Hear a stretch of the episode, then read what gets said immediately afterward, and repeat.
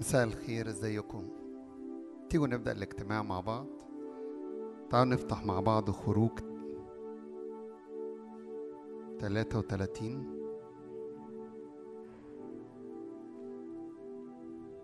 معنى صغير ونبدأ اجتماعنا مع بعض كلنا خروج 33 قال رب لموسى اذهب اصعد من هنا أنت والشعب الذي أصعدته من أرض مصر إلى الأرض التي حلفت لإبراهيم وإسحاق ويعقوب قائلا لنسلك أعطيها وأنا أرسلك أمام وأنا أرسل أمامك ملاكا وأطرد الكنعانيين والأموريين والحيثيين والفرزيين والحويين واليابوسيين إلى أرض تفيض لبن وعسل. عدد سبعة وأخذ موسى الخيمة ونصبها له خارج المحلة بعيدا عن المحلة ودعاها خيمة الاجتماع. فكان كل من يطلب الرب يخرج إلى خيمة الاجتماع التي إيه؟ خارج المحلة. وكان جميع الشعب إذا خرج موسى إلى الخيمة يقومون ويقفون كل واحد في باب خيمته وينظرون وراء موسى حتى يدخل الخيمة. وإذا عمود السحاب إذا داخل الخيمة ينزل ويقف عند باب الخيمة. ويتكلم الرب مع موسى فيرى جميع الشعب عمود السحاب واقفا عند باب الخيمة ويقوم كل الشعب ويسجدون كل واحد في باب خيمته ويكلم الرب موسى وجها لوجه كما يكلم الرجل صاحبه. وإذا رجع موسى إلى المحلة كان خادمه يشوع ابن نون الغلام لا يبرح من داخل الخيمة.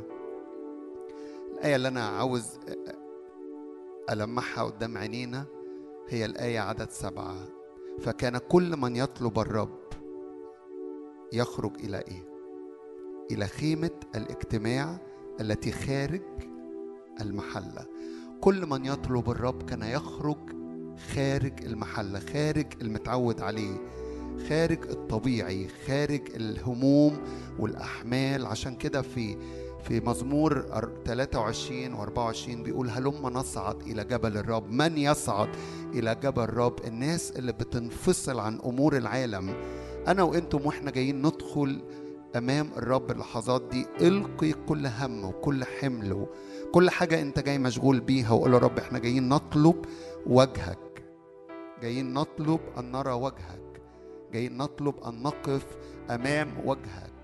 أمام حضورك. جايين نخرج خارج المحلة خارج التعودات خارج الطبيعي خارج أني أبقى في حالي وهمومي ومش عارف أرفع عيني على الرب وأرفع قلبي للرب.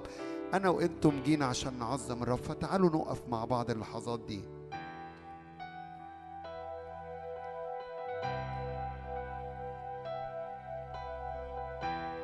فكان كل من يطلب الرب يخرج إلى خيمة الاجتماع إلى خارج المحلة. خيمة الاجتماع ده مكان المقابلة ده مكان اجتماع الرب مع الشعب.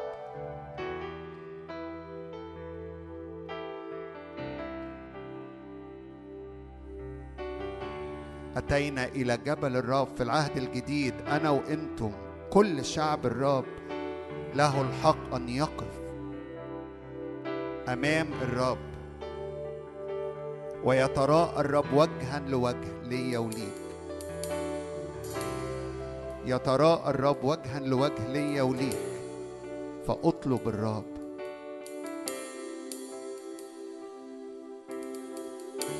أطلب هذه المقابلة. أعطش وأعطشي. نعطش معا لهذه المقابلة.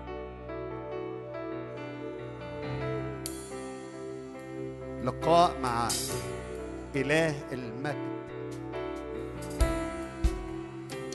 أهي الذي أهي قال الرب لموسى. الكائن والذي كان والذي يأتي. أتينا أتينا أتينا إلى جبل الرب إلى مدينة الله الحي إلى أورشليم السماوية. إلى دم رش دم يسوع. مرشوشة قلوبنا هللويا مغتسلة ضمائرنا وأجسادنا. ملقين كل حمل وكل هم. نخرج خارج المحلة للالتقاء مع شخص الرب لتقديم ذبائح تليق بشخصه لأنه مستحق في وسطينا. هللويا هللويا هللويا قد أتيتم إلى جبل الرب إلى مدينة الله الحي. أورشليم السماوية إلى أورشليم السماوية إلى يسوع واسط العهد الجديد. أتيتم إلى جبل الرب إلى مدينة الله الحي وإلى أورشليم السماوية لكي ننظر جماله. يسوع واسط نعم مرة تاني. قد أتينا قد أتينا إلى جبل الرب. إلى مدينة الله الحي وإلى أورشليم السماوية. يسوع واسط العهد الجديد. فلننظر صهيون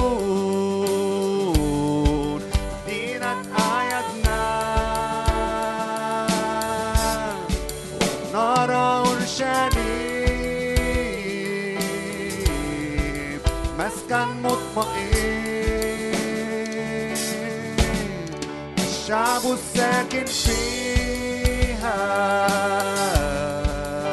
مغفور الاسم لا يكن ساكن فيها أنا مريض الرب عظيم في وسطنا الرب عظيم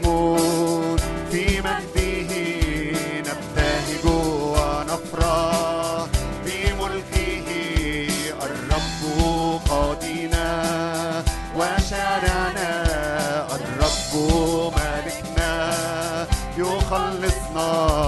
الرب عظيم في مجده نبتهج ونفرح بملكه. الرب قاضينا وشارعنا. الرب مالكنا يخلصنا. فلننظر صهيون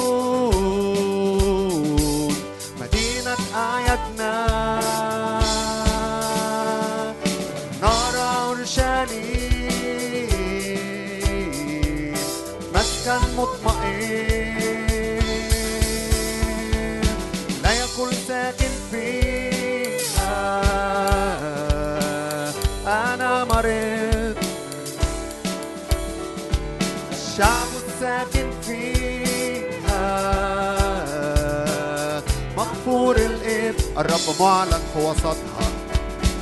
الله جاء من علا والقدوس تلألأ من سماء جلاله غطى السماوات والأرض امتلأت من تسبيحه. الله جاء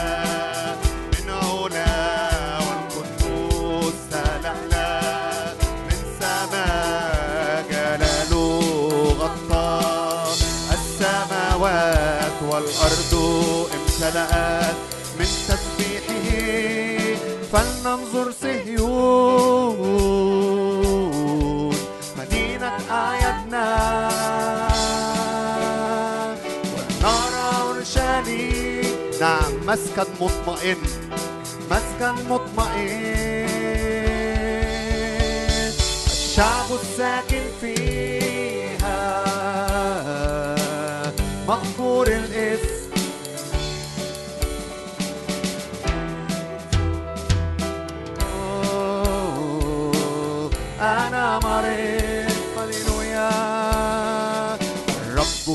عظيم في مجده نبتهج ونفرح بملكه الرب قاضينا وشارعنا الرب مالكنا يخلصنا الله جاء من علا مقابلات حقيقية مع الجالس على العرش.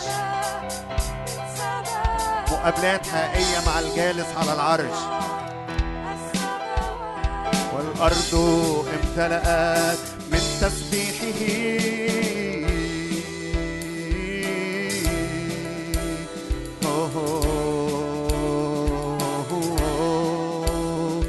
نعم تمتلئ أفواهنا تسبيح وحمد للرب. ارفع صوتك كده وانت بتتقدم. ادخلوا دياره بالحمد. ادخلوا أبوابه بالحمد ودياره بالتسبيح.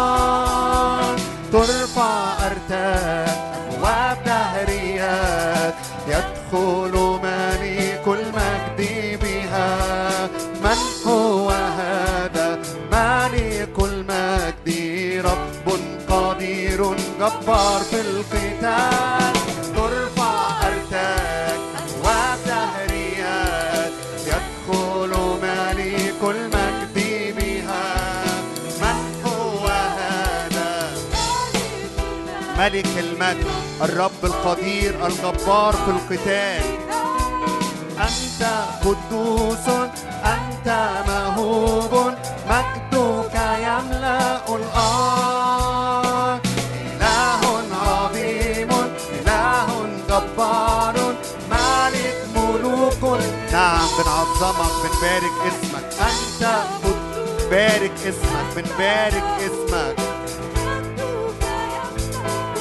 قدوسان إله عظيم إله جبار مالك ملوك كل الأرض تجعل في البحر طريقا لشعبك في المياه القوية مسلكا. تجعل في القفر مياه المياه شعبا يحدث. شعب يحدث بتسبيح الرب. لشعبك في المياه القوية مسلكا تجعل في القفر مفاجر مياه. شعبا يحدث بتسبيحك. أنت قدوس أنت مهوب. مجدك يملأ. إله المجد رب المجد إله عظيم. نرفع اسمك ونعلي اسمك. ونبارك اسمك أيها الرب. أنت قدوس أنت مهوب مجدك يملأ الأرض إله عظيم إله جبار مالك ملك. يجعل في البحر طريق. تجعل في البحر طريقا لشعبك. في المياه القوية مسلكا القفر مفاجر مياه. شعبا يحدث بتسبيحك.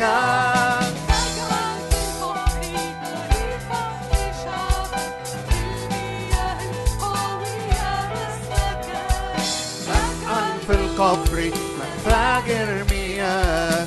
شعبا يحدث بتسبيحك. أنت قدوس أنت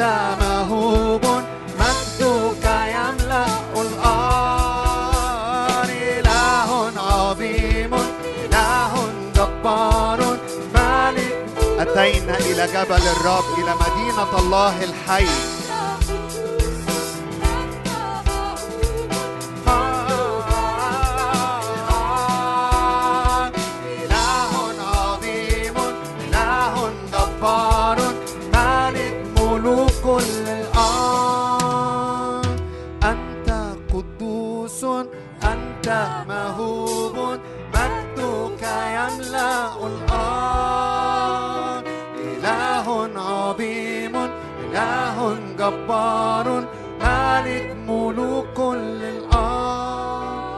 وكان الرب يتراءى كان الرب يستعلن كان موسى يرى الرب وجها لوجه ويكلم الرب كما يكلم الرجل صاحبه لا فاصل هللويا في هذا المكان لا فاصل في بيت الرب لا فاصل لا شيء يفصلنا عنه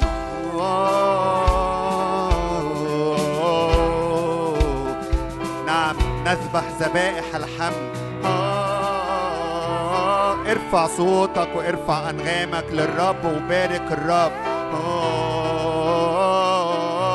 آه، الجاعل في البحر طريق في المياه القوية مسلك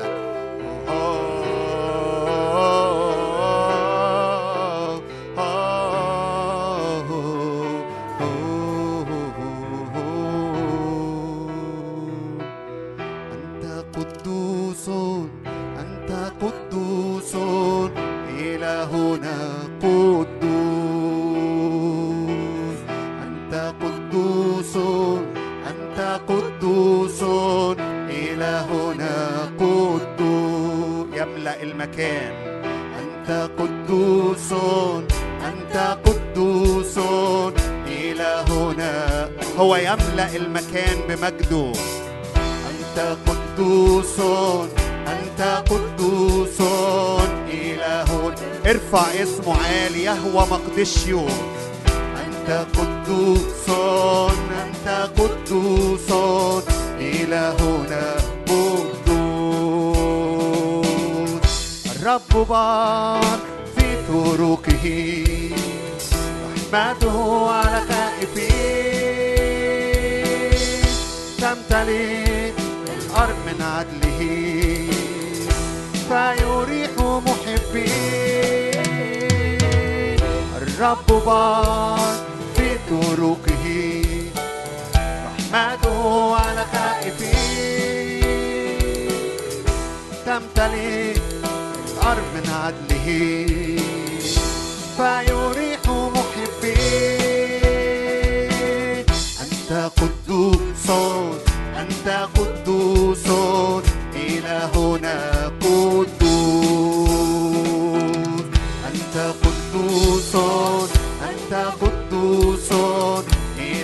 إلهنا قدوس الرب بار. الرب بار في طرقه. رحمته على خائفين تمتلئ الأرض من عدله. فيريح بقيت راحة لشعب الرب. الرب بار في طرقه. رحمته طرق الرب ملقانة راحة وطمأنينة. ملقانة نور ومجد فيريح محبين. أنت مهوب. أنت مهوب. إلهنا مهوب. أنت مهوب. أنت مهوب. إلهنا مهوب. يا رب فليتبدد أعداؤك. فليهرب مبغضون من أمام وجهك. يقوم وقت تسبيحنا. قم يا رب. فليتبدد أعداؤك. فليهرب من أمام وجهك أنت مهوب أنت مهوب أنت مهوب إلهنا ما ارفع اسم الرب عالي. أنت ما هو يقوم وسط تسبيحنا. يرتفع. إلهنا ما أنت مهوب أنت مهوب أنت مهوب قم يا رب فليتبدد أعدائك قم يا رب يتبدد أعداؤك. ارفع إيدك واعلن يقوم الرب فليتبدد أعداؤه. من أمام وجهك قم في وسطنا. قم يا رب فليتبدد أعداؤك. فليهرب مبغضون من أمامي قبل ما نكمل تسبيحنا ارفع إيدك كده وقول له نعم قم يا رب وسط تسبيحاتك.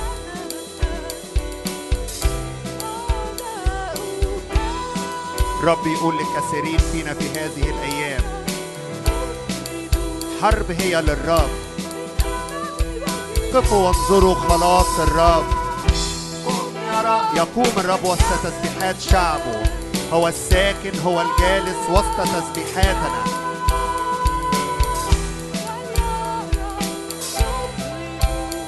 فتعالوا مرة تاني نعلن اسم الرب ونرفع اسم الرب. أنت مهوب. أنت مهوب. أنت مهوب. إلهنا مهوب. مهوب على كل الآلهة. مهوب. أنت مهوب إلهنا مهوب قم يا رب فليتبدل أعداؤك. فليهرب مبغضون من أمام وجهك. قم يا رب فليتبدل. أعداؤك. فليهرب مبغضون من أمام وجهك. هللويا هللويا هللويا سبحوا يهوى هللويا. هللويا مستحق أنت أيها الرب. هللويا هللويا هللويا هللويا نفرح ونبتهج بملكنا. نسجد ونعترف. وحده الرب الإله. نفرح ونبتهج بملكنا نسجد ونعترف وحده الرب الإله. هللويا هللويا هللويا. نعم نسبح يهوى هللويا هللويا.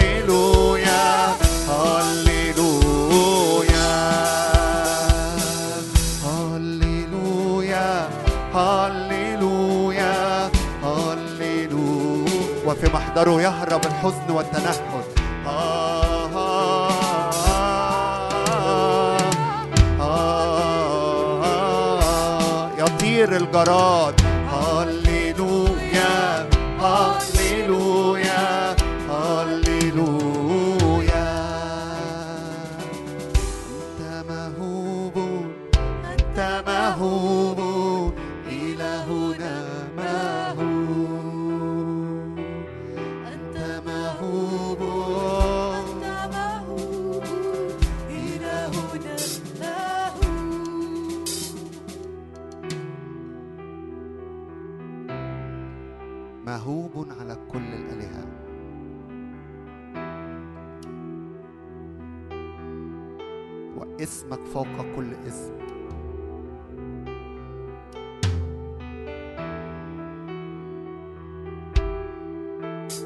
علوا الرب.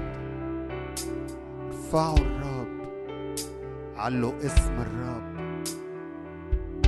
يهوى مقدش الرب قداستي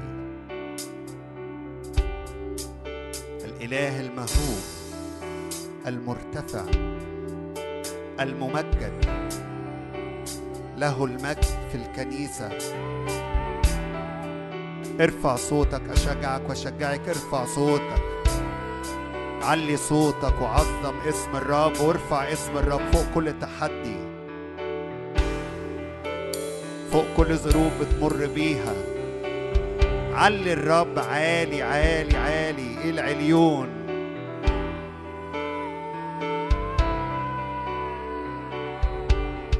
فوق كل اسم اسمك العليون. فوق كل جبل عالي يذوب أمامك.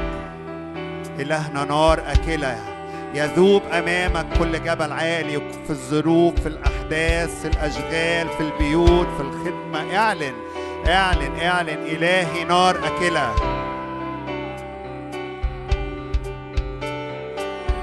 يقوم في وسطنا ويرتفع ويعلو. يعلو وسط تسبيحاتنا. ارفع صوتك ارفع صوتك.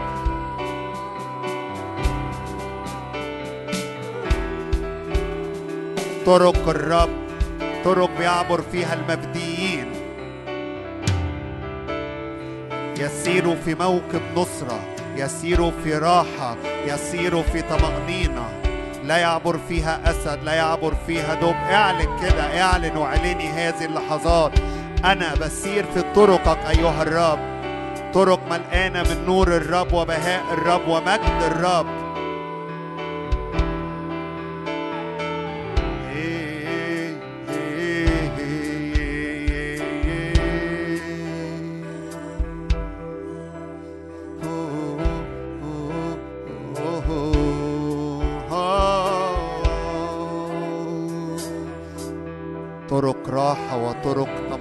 وطرق نور وطرق بهاء ومجد الرب مليها.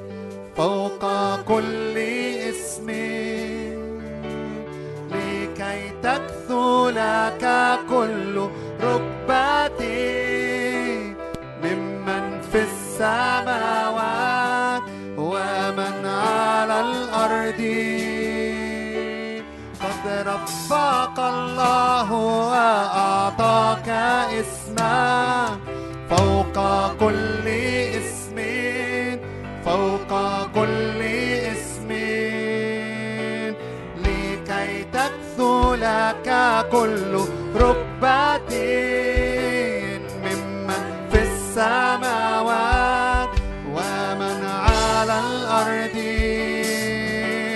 قد رفعك الله وأعطاك اسما فوق كل اسم فوق كل اسم. لكي تكثو لك كل ركبة. ممن في السماوات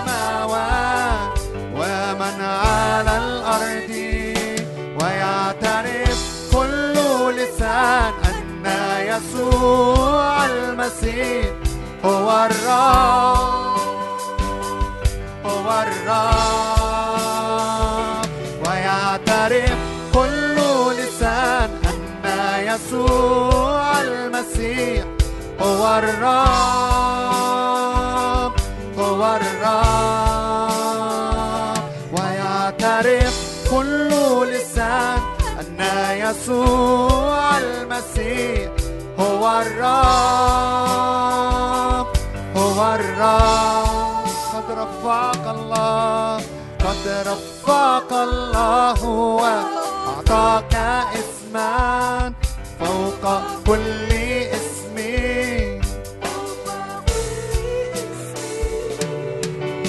لكي تكتو لك كل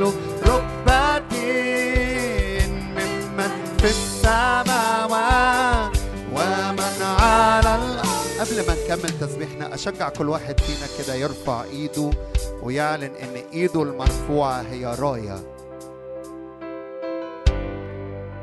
وانت رافع إيدك راية كده اعلن.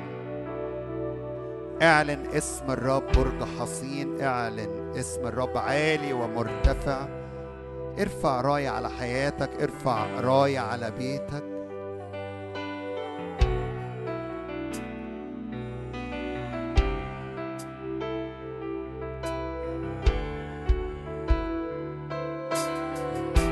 ارفع اسم الرب فوق كل اسم. ايا كان هذا الاسم في حياتك؟ حزن ضعف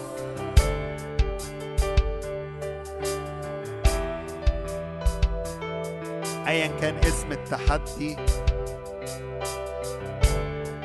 ايا كانت الأبواب المقفولة ارفع اسم الرب وانت رافع إيدك كده. راية. مرفوع عليها اسم الرب يعني دي ملكية خاصة للرب. لو ولادك ارفع ارفع راية. ارفعي راية. بإعلان سلام بإعلان خلاص الرب بإعلان فدا الرب. الرب فدينا الرب مخلصنا.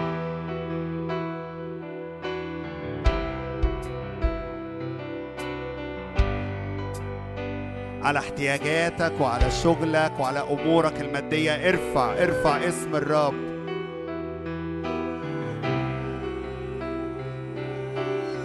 الرب رايتي الرب رايتي الرب رايتي. ارفع ارفع ارفع ارفع رايتك. وعظم الرب وبارك الرب وبارك الرب.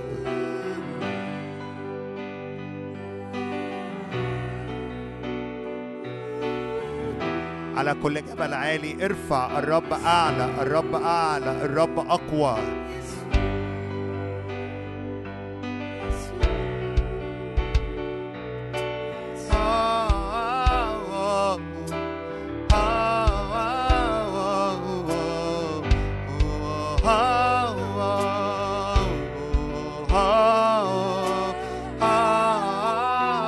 ارفع وارفعي الرب واعبد الرب. أبرع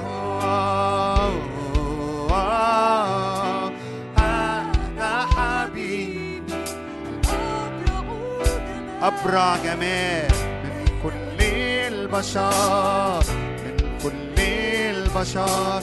هذا حبيبي أبرع جمال من كل البشر من كل البشر. هذا حبيبي. كل البشر. الأبرع جمال يملأ عيوننا.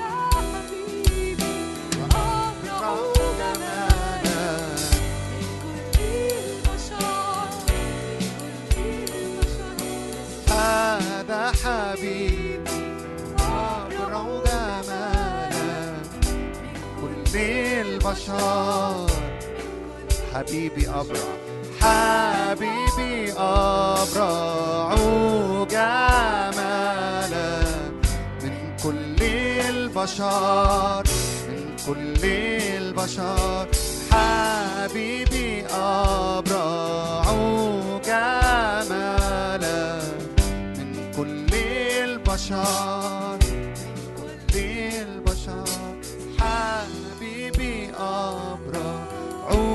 جمالا من كل البشر. مجده بيملى الآن.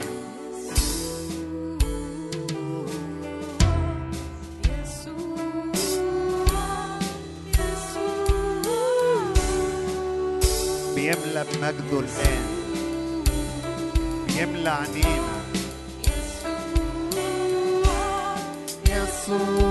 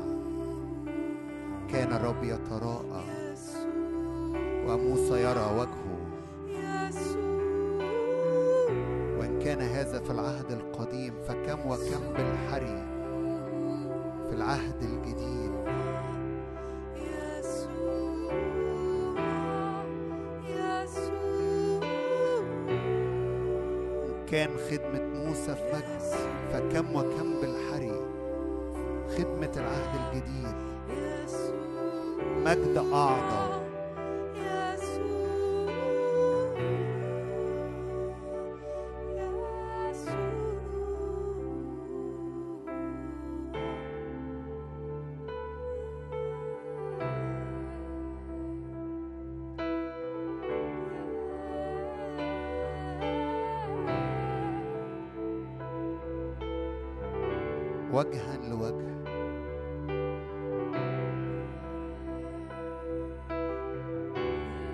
وجها لوجه. ننظر إليه وجها لوجه. ويتكلم معنا وجها لوجه.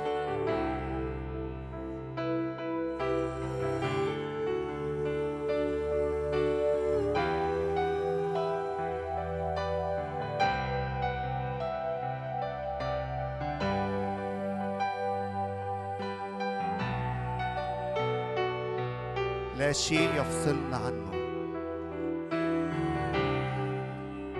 كل أصوات عالية تسكت وفقط صوت الرب يعلى.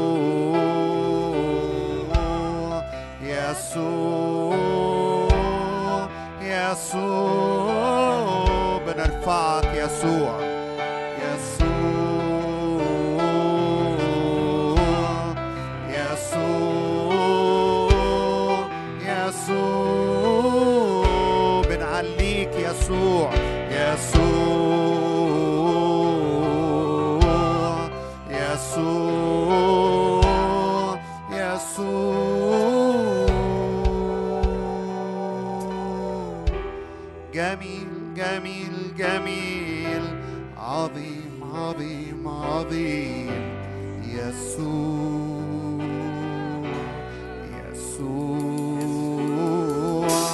جميل جميل جميل عظيم عظيم عظيم.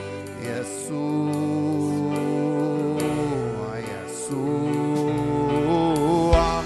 جميل جميل جميل عظيم عظيم. إلى نهر السباحة لا يعبر يأخذنا. يجذبنا إليه. جميل جميل جميل عظيم. نعم بندخل أعمق هللويا. المياه بترتفع وبتحملنا إلى الأعماق أعماق قلب الآب. جميل جميل جميل عظيم. قلب الآب الملآن محبة الملآن مراحم الملآن نعمة فائقة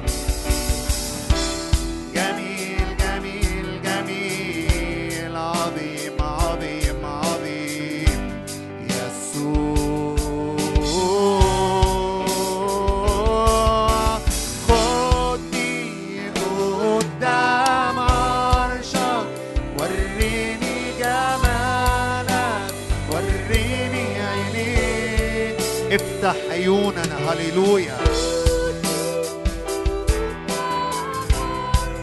فنرى ما لم نراه من قبل.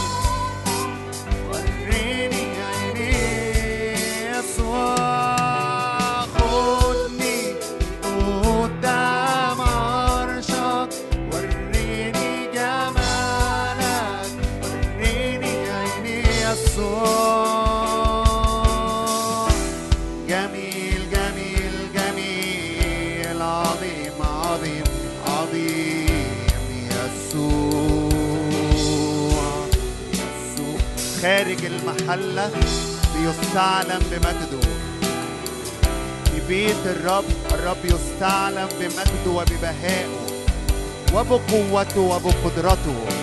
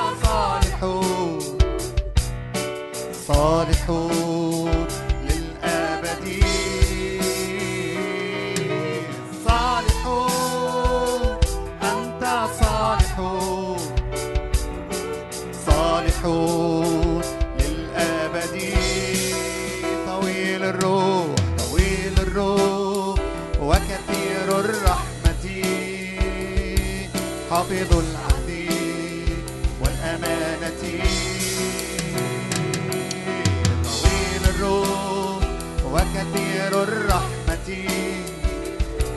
حافظ العهد والأمانة. صالح أنت صالح. صالح للأبد. للأبد هو صالح وأمين.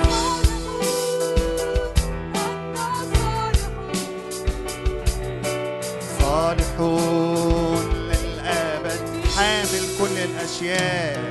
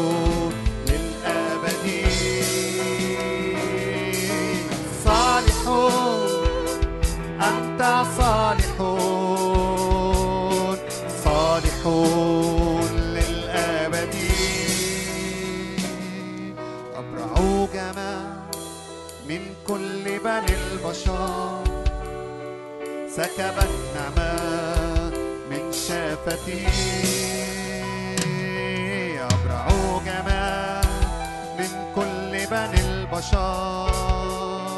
سكب النعمة من شفتي صالحات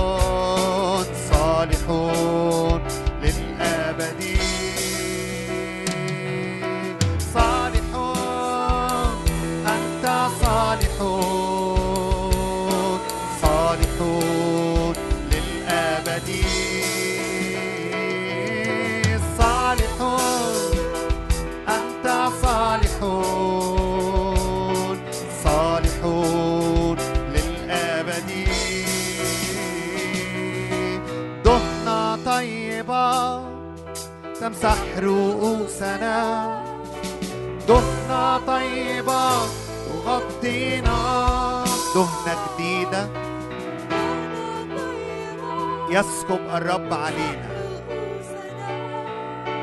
ضفنا طيبة تغطينا فيتلف النير ضفنا طيبة تمسح رؤوسنا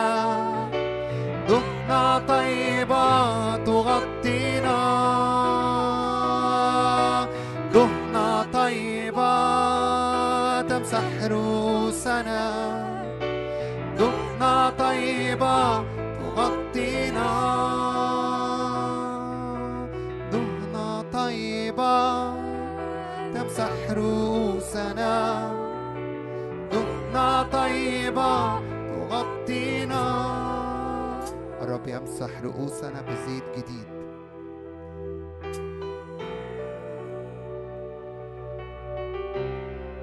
هذه المسحة كافية وقادرة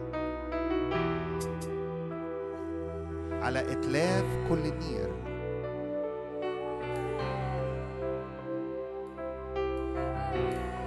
قادرة أنها ترفع نفسي من أي أحزان قادرة أنها تشفي الأجساد من أي أمراض؟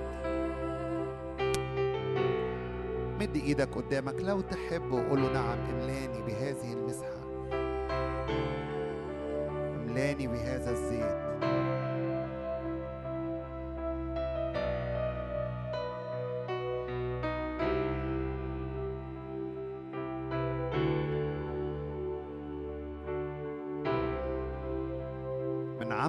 الروح القدس من تدخلات الرب السماوية.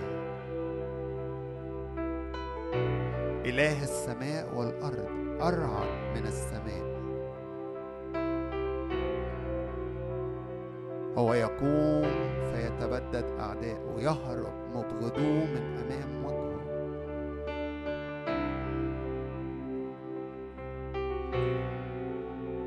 قوة جديدة ومسحة جديدة وزيت جديد لإتلاف إتلاف كل مخططات عدو الخير على حياتك وعلى بيتك وعلى جسدك وعلى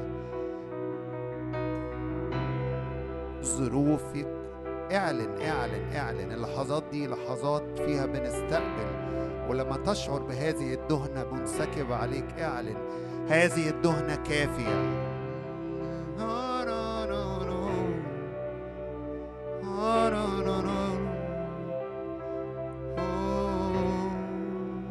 وإحنا واقفين بنعبد الرب اللحظات دي بنستقبل بنستقبل.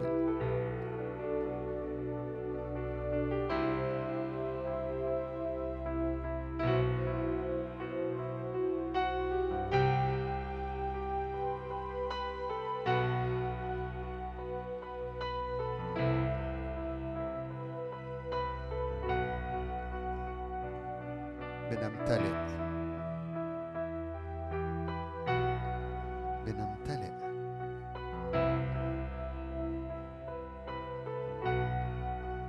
من ملئه جميعا نمتلئ.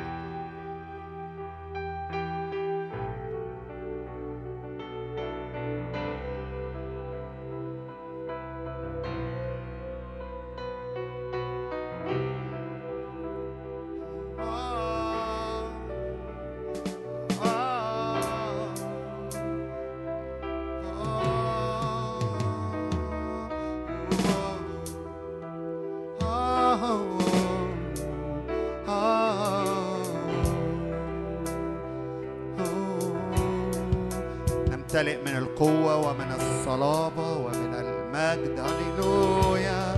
نرفع أجنحة كالنسور نجري ونمشي ولا نعيا ولا نتعب في الطريق.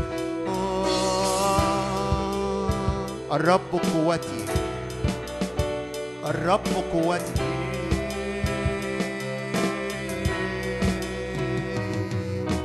أرى كروبيم أمام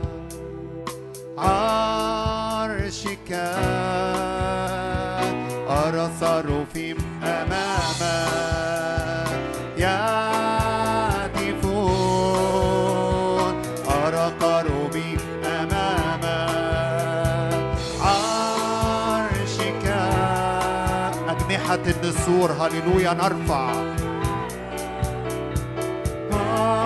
أجنحة النسور نرفع. أرى كروبيم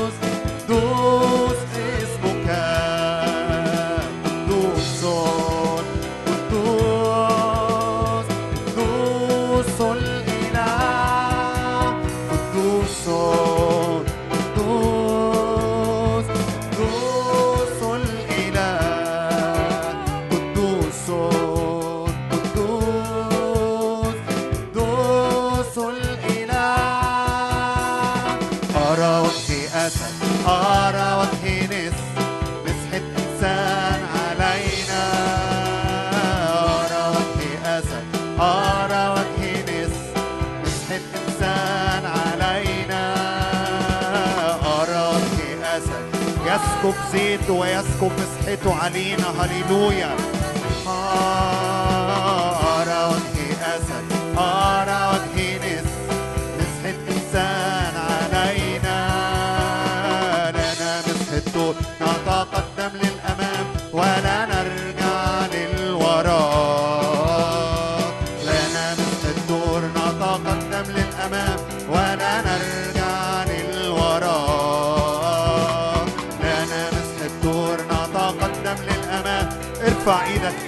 كده أنا أسير وراء الرب. أنا مسحب أسير إلى الأمام وراء الرب وأمتلك أراضي. أراضي صلبت نمتلكها هللويا. لنا مسح الدور نعطاك نملك أراضي في القوة أراضي في النصرة أراضي في الإيمان.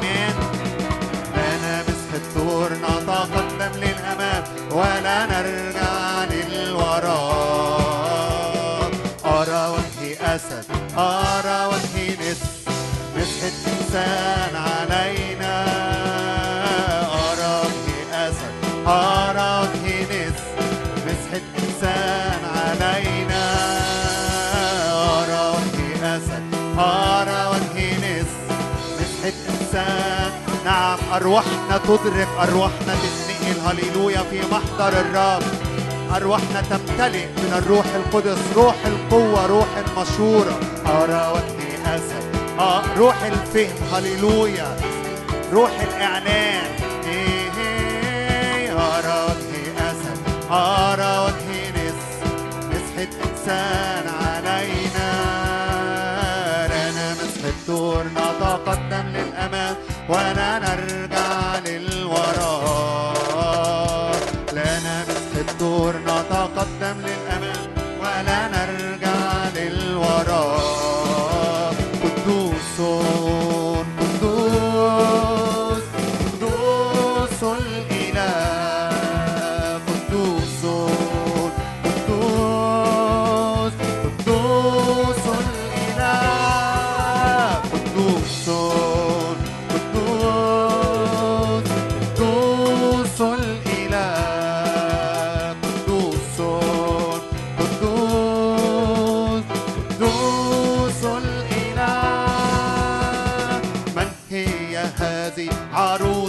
الخروف أورشليم الجديدة من السماء نازلة مشرفة كالصباح طاهرة كالشمس مرهبة مثل جيش بألوية.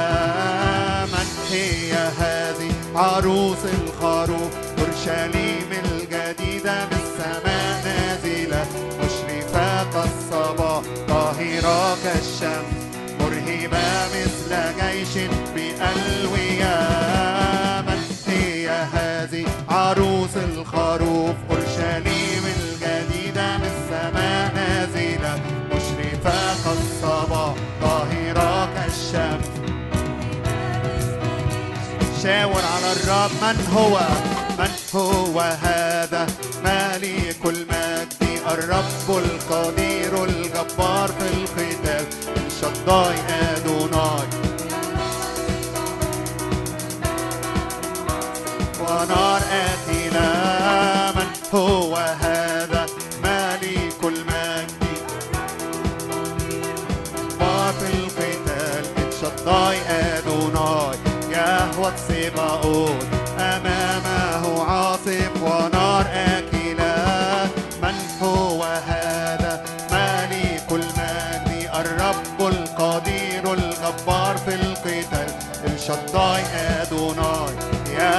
ارفع اسمه ارفع اسمه الشداي الرب القدير هللويا.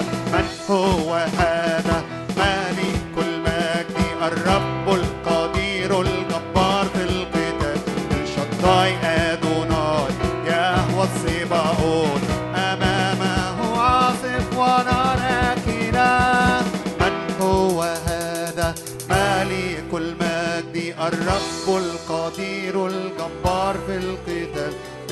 الشداي ادوناي يهوى السباؤون امامه عاصف ونار اكله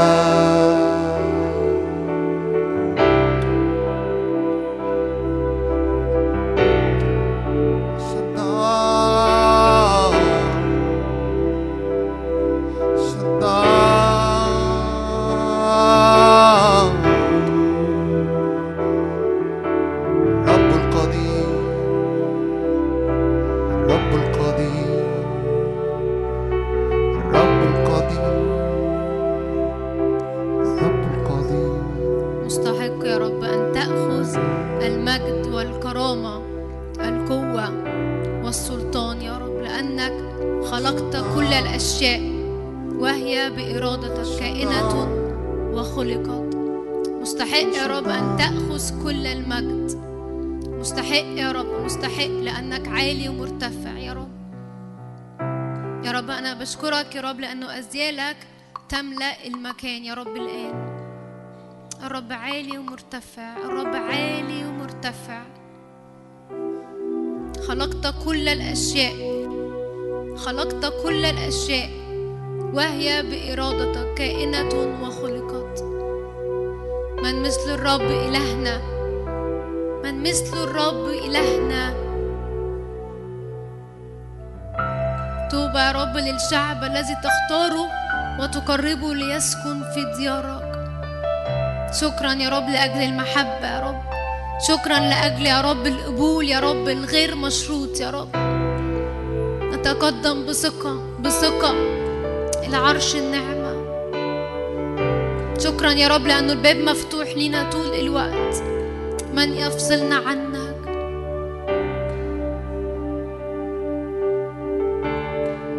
جايين نسكب يا رب كل حاجة قدامك يا رب. زي المرأة يا رب اللي اللي رمت يا رب كل يا رب قارورة الطيب يا رب عند رجليك. قالوا لها لماذا هذا الإتلاف؟ قلت لهم سيبوها لأنها عملت بي عملا حسنا. جايين يا رب بن- بنحط كل غالي قدامك يا رب تستحق. تستحق يا رب إنك تاخد كل حاجة يا رب. تستحق كل حاجة يا رب النهاردة بنقدمها يا رب. لو المرأة دي عرفت تعملها يا رب فجايين يا رب نقدم. كل غالي قدامك يا رب. كل غالي قدامك يا رب. كل غالي قدامك يا رب. وانت ترد وتقول قد عملت بي عملا حسنا.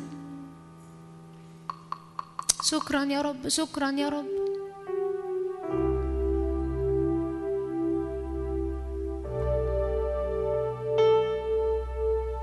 افتح عينينا يا رب فنرى المجد يا رب.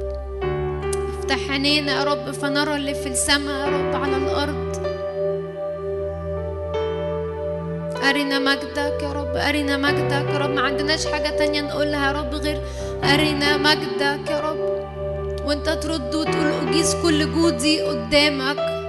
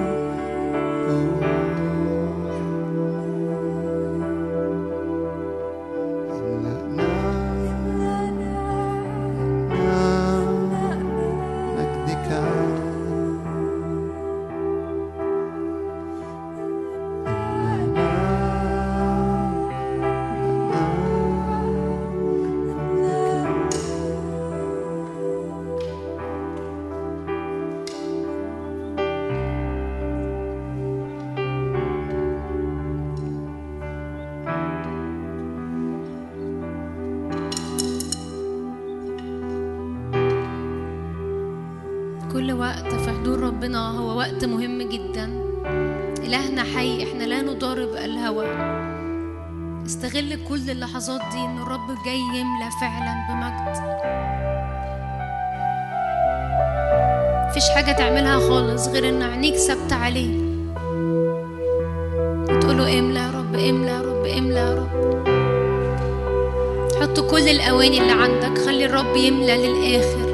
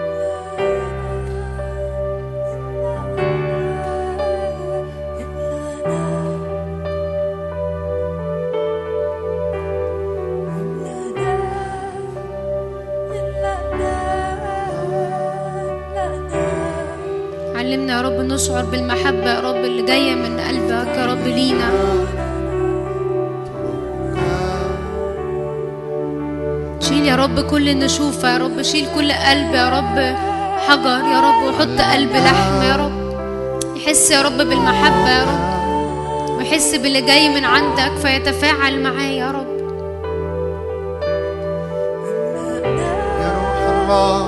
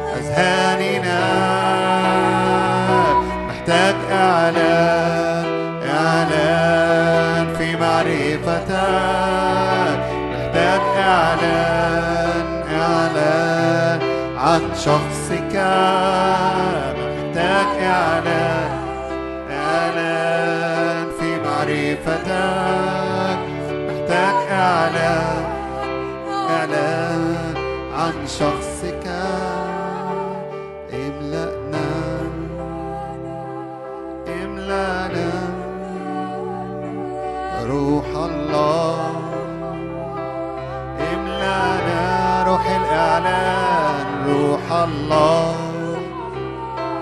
املأنا روح الله.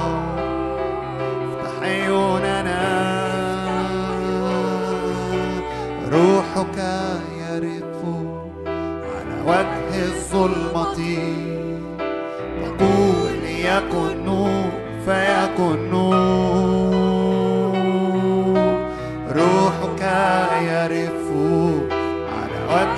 الظلمة تقول ليكن نور فيكن نور أنت تقول تقول ليكن نور تقول ليكن نور تقول ليكن نور فيكن نور تقول ليكن نور تقول ليكن نور تقول ليكن نور فيكن نور حامل كل الأشياء حامل كل الأشياء.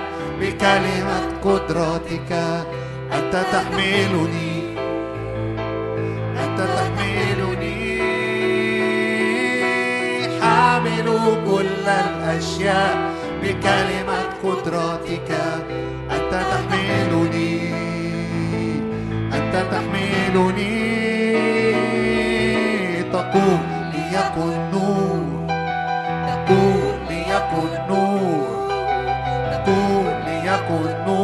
فيكن نور تقول ليكن نور تقول ليكن نور تقول ليكن نور فيكن نور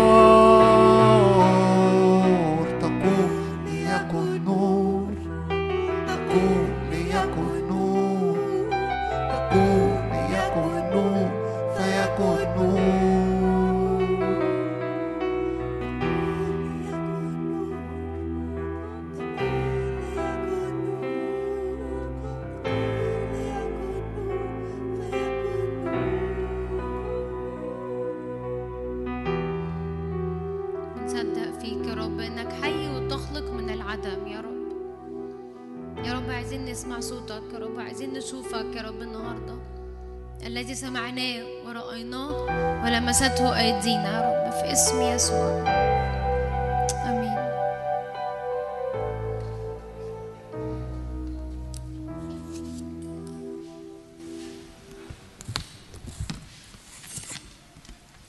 ازيكم بتبسط لما بكون موجودة معاكم بشارك وزي ما أنتوا عارفين مش بطلع اشارك غير لما ربنا يقول لي على حاجة معينة مهمة قوي اللحظات اللي حصلت دي ان إحنا نستغلها قوي قوي. الوقت اللي هو بنقعد فيه مش بنقول أي ترانيم. بنقعد فيه بس بنستقبل من ربنا. ربنا بنفسه هو اللي بيجي بيعمل حاجة في الوقت ده مش مش حد خالص. ضروري جدا نستغلى ده ونبقى مدركين إنه في حاجة ربنا بيعملها في أعماقنا. إحنا ممكن ما نبقاش شايفينها ممكن ما نبقاش حاسينها لكن الرب هو العامل فينا. هو العامل في أعماقنا هو العامل في روحنا ونفسيتنا وجسدنا. كنت في معرض كده مع مع دودو ابني قريب يعني وكانوا بيعملوا حاجة كده بالحفر يحفروا بمكنة كده يعني حاجة بإيديهم آه، بيرسموا صورة بماركر بعدين يحفروا بعدين يعملوها بفرشة كده ويطبعوها على قماش. وأنا قاعدة كده ربنا كان عمال يقول لي أنا بعمل ده وحتى لو كأن الحاجة بت- بتطول شوية في الآخر في حاجة بتطلع شكلها حلو قوي هو ده اللي ربنا بيعمله في الأوقات اللي زي دي بيحفر فينا. بيكتب حاجة بيشكل حاجة عشان تطبع وتتشاف تبقى جميلة جدا. أمين؟ آه، أنا أشارك معاكم حاجات بسيطة. آه، من أول شهر عشرة ده أنا أول شهر عشرة لما جه كأن حاسة إنه في حاجة كده نورت يعني. كنت حاسة إن أنا مبسوطة قوي إنه الشهر بدأ وكنت حاسة إنه يعني في نور كده جديد وفي جوع جديد وفي عطش جديد لحضور ربنا. وبعدين آه، كنت حلمت حلم يعني في أول الشهر. و طب ممكن نقرأ في الأول صمويل الأول 4 19 وبعديها أحكي لكم ال- الحلم يعني.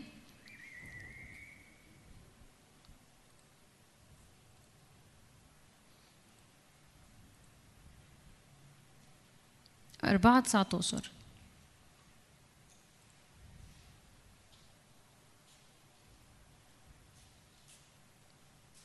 الحتة دي اللي هي بتاعت أخذ تابوت الرب ماشي؟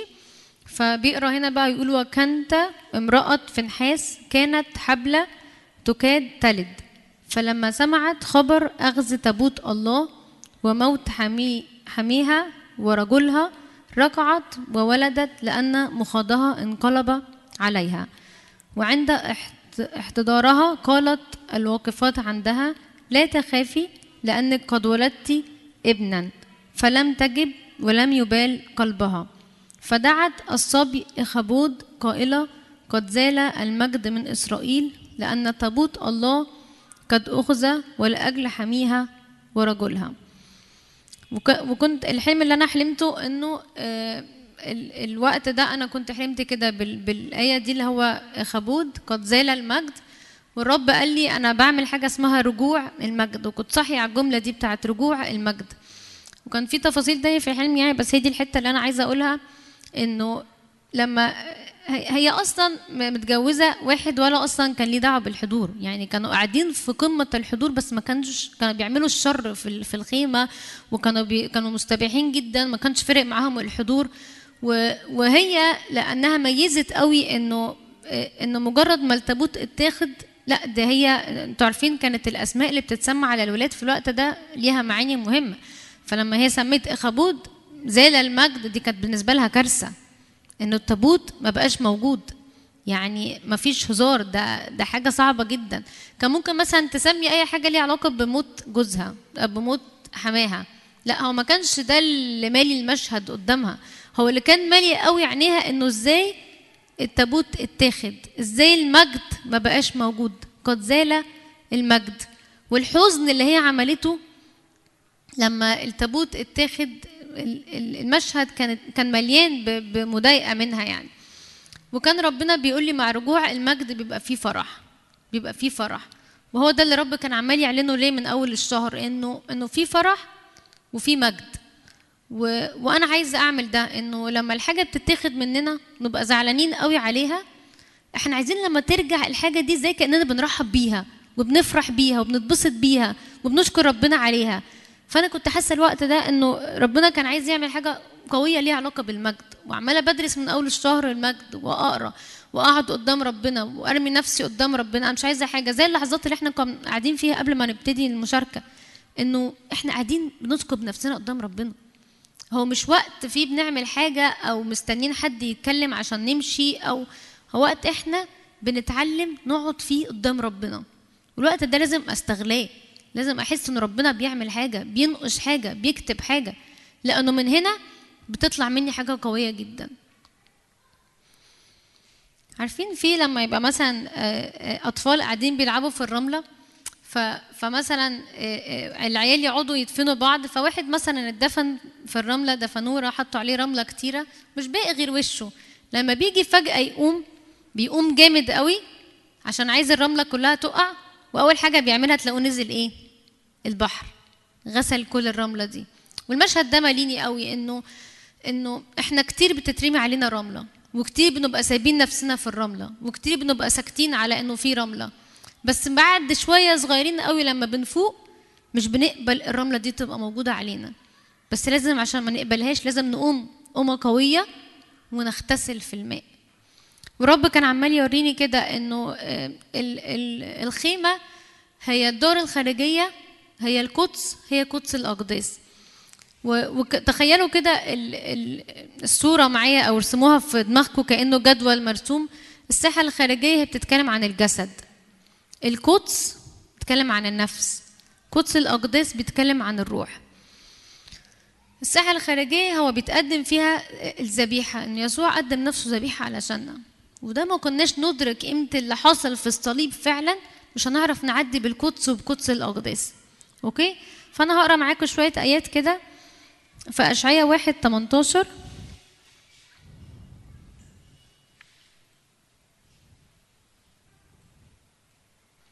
هلما نتحجج يقول الرب. إن كانت خطاياكم كالقرمز تبيض كالثلج. إن كانت حمراء كالدودي تصير كالصوف. في الساحة الخارجية أنا باجي بقدم الجسد. ليه بقى؟ لأنه ليس بدم تيوس وعجول بل بدم نفسه. يسوع قدم نفسه. عشان أنا النهاردة أدخل وأقول كده مغتسلة أجسادنا بماء نقي. هو ده المشهد اللي أنا كنت شايفاه إنه واللي أنا بقول هحكي لكم فيه النهارده أو هقول لكم عليه آه، شوفوا المشهد كده دي حاجة بتحصل طول الوقت. دي حاجة مش بعملها مرة. دي حاجة كل ما بقعد قدام ربنا أنا بعملها. إنه الخطايا بتاعتي تبيض وتصير كالثلج. أوكي؟ ده بيحصل في الساحة الخارجية. بإني أشوف إنه في واحد اسمه يسوع قدم نفسه ذبيحة علشاني أنا أخش أغتسل خط- خطاياي تصير كالثلج. دخل مرة واحدة إلى الأقداس الأقداس فوجد فداء أبدي. اللي انت ال- المرحلة اللي أنت بتقف فيها في الساحة الخارجية اعرف إنه دي حاجة أبدية. بيحصل فيه فداء أبدي. أنت بتقف في يسوع بتقف في ال- في اللي قدم نفسه علشانك. أنتم مقدسون بتقديم جسد يسوع المسيح مرة واحدة. ودم يسوع يطهر ضمائركم من أعمال ميتة. وإنه بدون سفك دم لا تحصل مغفرة. فأنا لازم أكون شايفة المشهد كده بإنه أنا بقف في الساحة الخارجية بقف في يسوع اللي قدم نفسه ذبيحة حية وإنه ببقى مدركة إنه بدون سفك الدم اللي حصل ده مش هيحصل مغفرة لخطاياي فأشعياء أربعة أربعة يقول كده غسل الرب قذر بنات صهيون ونقى دم أورشليم من وسطها بروح القضاء وبروح الاحراق الرب بيغسل في المكان ده لأنه المرحله كانوا يقولوا كده الكهنة اللي بيدخلوا يغسلوا إيديهم ورجليهم قبل ما يدخلوا للقدس. في الساحة الخارجية الرب بيغسل الجسد بتاعي. في حزقيال 16 8 يقول كده مررت بك ورأيتك وإذ زمنك زمن الحب. فبسطت ذيلي عليك وسترت عوراتك. وحلفت لك ودخلت معك في عهد يقول السيد الرب. فصرت لي. حممتك بالماء غسلت عنك دمائك ومسحتك بالزيت. هو ده اللي الرب بيعمله. إنه بيغسل بيمحو كل اسم وكل خطية. فأنا طول الوقت أنا محتاجة لما آجي أتقدم للرب أنا بقف في الساحة الخارجية دي. ببقى مدركة إنه في دم اتسفك علشاني. ببقى مدركة إنه يسوع قدم نفسه ذبيحة علشاني. وفي المكان ده أنا كل الثياب بتاعتي القذرة بتبيض. كل الثياب بتاعتي لونها بيتغير ما بتبقاش تاني سودا ما بتبقاش تاني مش نظيفة لأنه غسل الرب قذر بنات صهيون. لأني قمت و- و- واترشيت في المية قمت وغسلت نفسي في المية. في يسوع هو ده اللي بيعرف يعمله. مش بدم آه، تيران وتيوس لكن بدم يسوع. يحصل إيه؟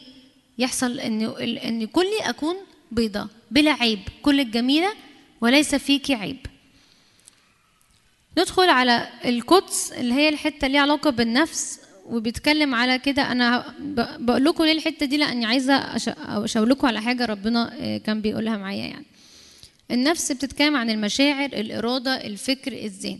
أنا بعد ما بغسل نفسي بعد ما بت... وده اللي إحنا بنعمله على فكرة كل مرة بنيجي نقعد قدام ربنا. أنا كل مرة باجي أعبد أنا بشوف نفسي ما استحقش بشوف نفسي سلبي مش نظيفة. يقوم الرب جاي يقوم قابل لي إيه؟ أنا عملت العمل بتاعي إنه قد أكمل غسلتك فصرت لي فتعالي قدامي إلى القدس عشان عايزة أشتغل معاكي عايزة أشتغل في النفسية بتاعتك. في يوئيل 2 19 بصوا عارفين في القدس يقول كده في مائدة خبز الوجوه المذبح البخور والمنارة. مائدة خبز الوجوه دي شبع شبع. الرب عايز يشتغل في النفسية بتاعتي. ليه؟ لأن هو رايح بيا لحتة. ففي يوئيل 2 9 19 يقول كده هنذا مرسل لكم قمح ومستار وزيت لتشبعوا. منها ولا أجعلكم أيضا عار بين الأمم.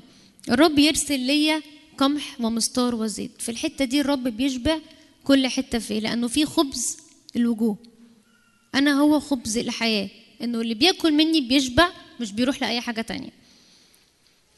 في في في الحتة بتاعت القدس الرب بيغسل أفكاري بيغسل مشاعري. فلو أنا رايحة بأفكار مش أفكاري أقول له يا رب ليكن ليا فكر المسيح. في المكان ده ينفع أفكاري تتبدل.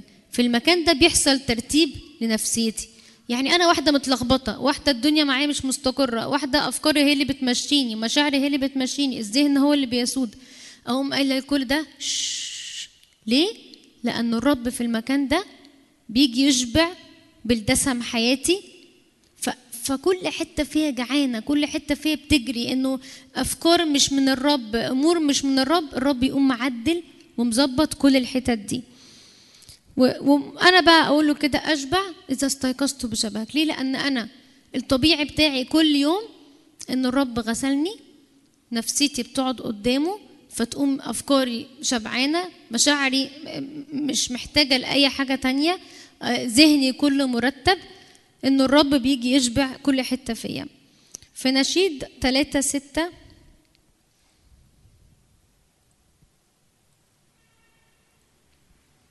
من هذه الطالعة من البرية كأعمدة من دخان معطرة بالمر واللبان وبكل أزرة التاجر؟ ال- في مسبح للبخور. إن واحدة جاية من البرية هي في النشيد بتقول كده أنا طالعة من البرية لحتة فيها أنا بدخل أقعد قدام ربنا وريحتي وكل حاجة فيها بتطلع ريحة المسيح الزكية بتخرج مننا ليه؟ لأنه أنا مدركة إنه أنا في المكان ده بيحصل فيه حاجة في نفسيتي بيحصل شبع وبيحصل إنه لما بشبع أنا ب... أنا بكون عايزة أ- أطلع كمان رائحة المسيح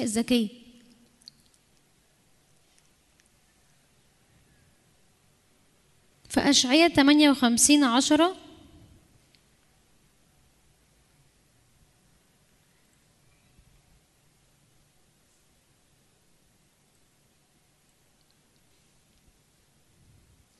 يقول كده أنفقت نفسك للجائع وأشبعت النفس الذليلة في القدس. يشبع النفس. يشرق في الظلمة نورك لأنه في منارة فكل حتة فيها بتنور. ويكون ظلامك الدامس مثل الظهر وقتها يقودك الرب على الدوام ويشبع في الجدوب نفسك ينشط عظامك فتصير كجنة رية ونبع مياه لا تنقطع مياه. مدركين كل ده بيحصل وأنا قاعدة قدام ربنا وأنا مدركة إنه ده ميراثي إنه ده حقي. في مزمور 85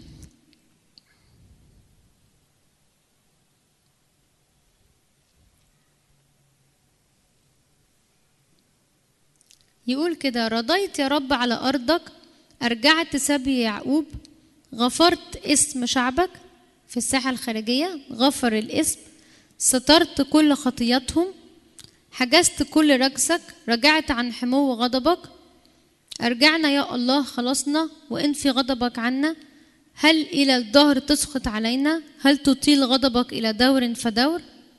ألا تعود أنت فتحيينا فيفرح بك شعبك أرنا يا رب رحمتك وأعطنا خلاصك. بعدين يتكلم الرب يتكلم بالسلام لشعبه ولأتقائه فلا يرجعن إلى الحماقة. خلاصه قريب من خائفيه يسكن المجد أرضنا. ودي الحاجة اللي بنطلع بيها على قدس الأقداس. يبقى في الساحة الخارجية أنا جسدي بيتقدم قدام الرب مصدقة إن الرب عمل عمل كامل فأنا بكون طاهرة. في القدس نفسيتي ومشاعري وأفكاري بتشبع لأنه يشبع النفس الذليلة وده اللي الرب بيعمله في القدس. فيقول كده رضيت يا رب على أرضك غفرت اسم شعبك سترت كل خطياتهم. ده اللي ربنا عمله في الساحة الخارجية وفي القدس. أرنا رحمتك. عارفين كرسي الرحمة ده فين؟ في قدس الأقداس. فأرنا يا رب رحمتك وأعطنا خلاصك لأنه خلاصك قريب من خائفيه يسكن المجد أرضنا. يسكن المجد أرضنا دي بقى في قدس الأقداس عارفين في إيه في قدس الأقداس كرسي الرحمة الشكينة الحضور سحابة ومجد. فده فده الشكل النهائي. أنا أنا بيحصل معايا إيه؟ أنا زي ما قلت لكم ساحة خارجية قدس قدس الاقداس عشان في الآخر ارنا يا رب رحمتك واعطنا خلاصك يسكن المجد أرضنا.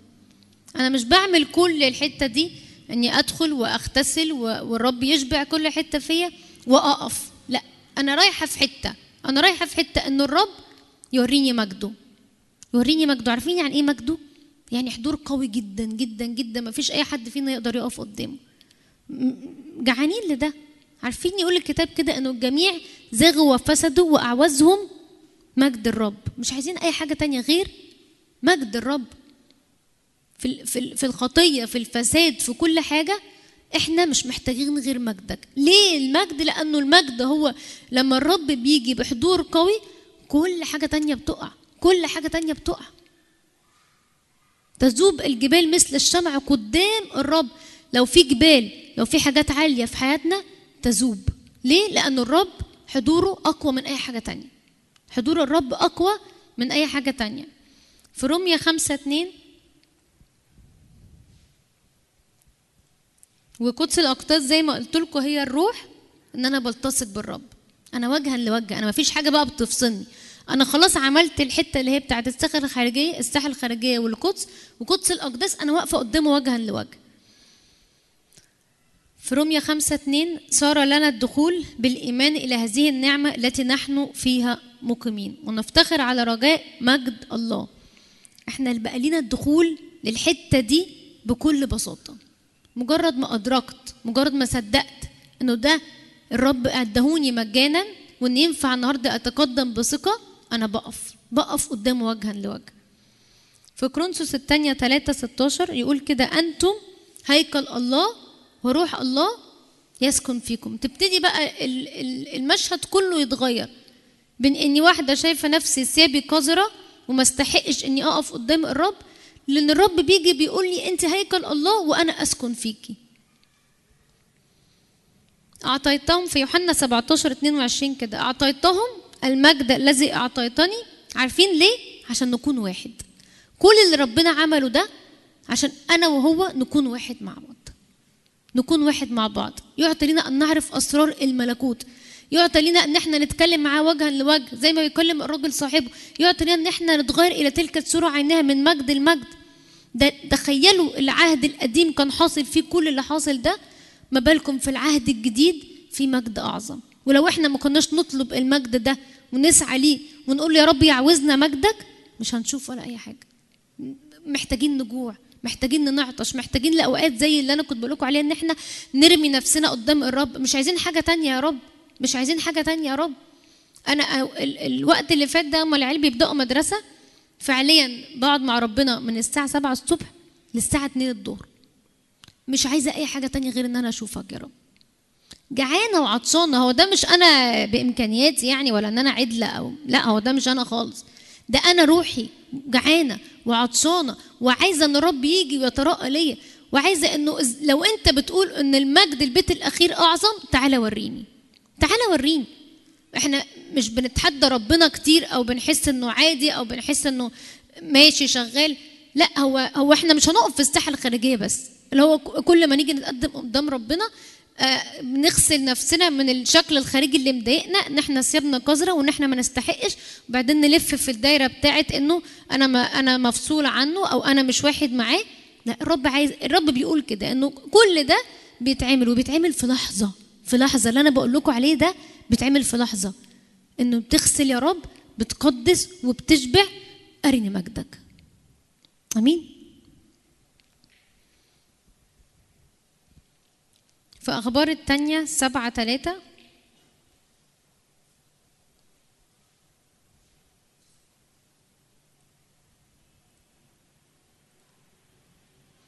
كان جميع بني إسرائيل ينظرون عند نزول النار ومجد الرب على البيت وخروا على وجوههم إلى الأرض على البلاط المجزع وسجدوا وحمدوا الرب لأنه إلى إله صالح وإلى الأبد رحمته.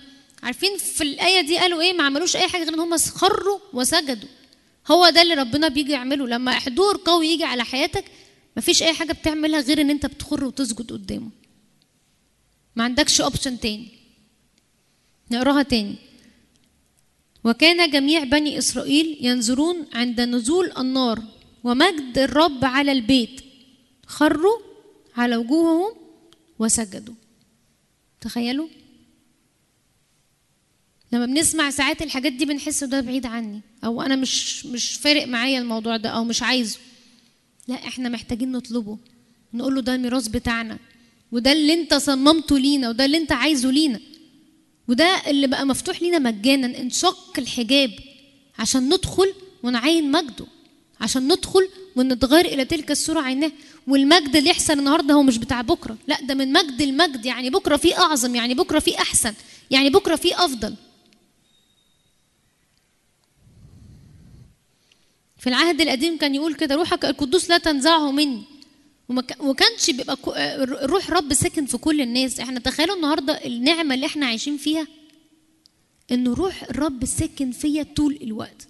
وأنا الوحيدة اللي عندي الاختيار إني أطفي الروح ده. لكن الرب من ناحيته شغال طول الوقت واون طول الوقت. وعايز يجي بمجده طول الوقت. ده العادي بتاعه. وده اللي هو عايزه.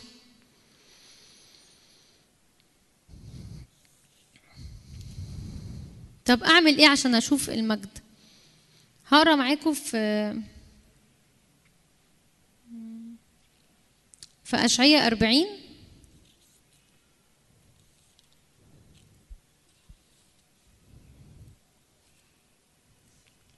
أربعة. كل وطاء يرتفع وكل جبل وأكمة تنخفض. وتصير المعوجات مستقيمة والعراقيب سهلا. همسك معاكم الحتة الأولانية بتاعت كل وطاء يرتفع.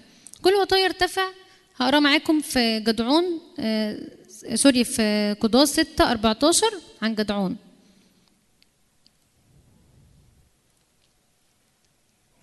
واللي بقرأه معاكم ده أنا هعمل إيه عشان أشوف المجد؟ انه هو بيقول كده كل وطاء يرتفع وكل جبل وأكمة تنخفض وتصير المعوجات مستقيمة فيرى مجد الرب. في قضاة 6 14 فالتفت إليه الرب وقال اذهب بقوتك هذه وخلص إسرائيل من كف مديان أما أرسلتك؟ فقال له أسألك يا سيدي بماذا أخلص إسرائيل؟ ها عشيرتي هي الذلة في منسى وأنا الأصغر في بيت أبي. فقال له الرب إني أكون معك وستضرب المديانين كرجل واحد. في حاجة بتمنع إنه يجي الرب بمجده إنه ال- الصغر النفس إن إحنا مش بنصدق ودي أكتر حاجة بتض- بتضربنا كمصريين إنه إيه يا جدعون اللي حاصل؟ الرب عمال يقول له اذهب بقوتك هذه وخلص إسرائيل. جدعون بقى في حتة تانية بيقول له ممكن نجيبها تاني؟ بماذا أخلص إسرائيل؟ بيقول له كده أنا عشيرتي هي الذلة في منسى وأنا الأصغر في بيت أبي. يعني مش أنا اللي هعملها خالص. روح شوف حد تاني. لما الرب بيقول كلمة أنا محتاجة أصدقه. اذهب بقوتك. حتى لو أنت مش فاهم حتى لو أنت مش مدرك الرب قال حاجة إذا هي دي الحاجة. إنه ليك قوة. وإنه مش بإمكانياتنا تماما. إنه الكتاب بيقول كده لا بالقوة ولا بالقدرة لكن بروحي قال رب الجنود. يعني الجدعان انت مش هتعملها عشان انت جدع لكن انت هتعملها عشان الرب معاك. وبتقول كده اني اكون معك. ليه؟ لأن انت انت هتعملها وأنا معاك. انت هتعدي فيها وأنا معاك. كل وطاء يرتفع كل صغر نفس يرتفع كل صغر نفس يتشال. لأنه الرب عايز يستخدم ناس كتيرة فينا. بس بنقول هو مين أنا عشان اعملها وممكن تبقى الرب بيدي مسجات صغيرة قوي الناس فينا. يقول له اعمل حاجة صغيرة. كلم فلان امشي مش عارفة في الحتة دي واعمل وصلي حاجات صغيرة قوي. تقول لا مش أنا. مش لازم أنا اللي أعملها. ممكن حد غيري تاني يعملها. لا على فكرة الحتة الصغيرة اللي أنت تكون فيها أمين وتصدق اللي الرب عايز يعمله هي دي اللي الرب بيبقى كده. كنت أمين في القليل أقيمك على الكثير. لو مش هتمشيها خطوة بخطوة مع ربنا مش هتشوف حتة أكبر. مش هتشوف حتة أكبر. هو الرب عايز ينقلنا بس مش عايز ينقلنا. وإحنا مش مدركين لكن وإحنا مصدقين انه كلمتك يا رب على حياتي هي دي اللي تكون. اذهب بقوتك اذا اذهب بقوتك. نقطة. ما تجادلش بقى مع الرب. أو لو عايز تجادل مع الرب جادل بس وأنت مكمل. لأنه هي دي اللي بتفصل إني أكمل أو إني أقف. جدعون تجاوب مع الرب. حتى لما ناقشه بس كمل. حصل إيه بقى؟ بصوا. في قضاة ستة عدد عشرين.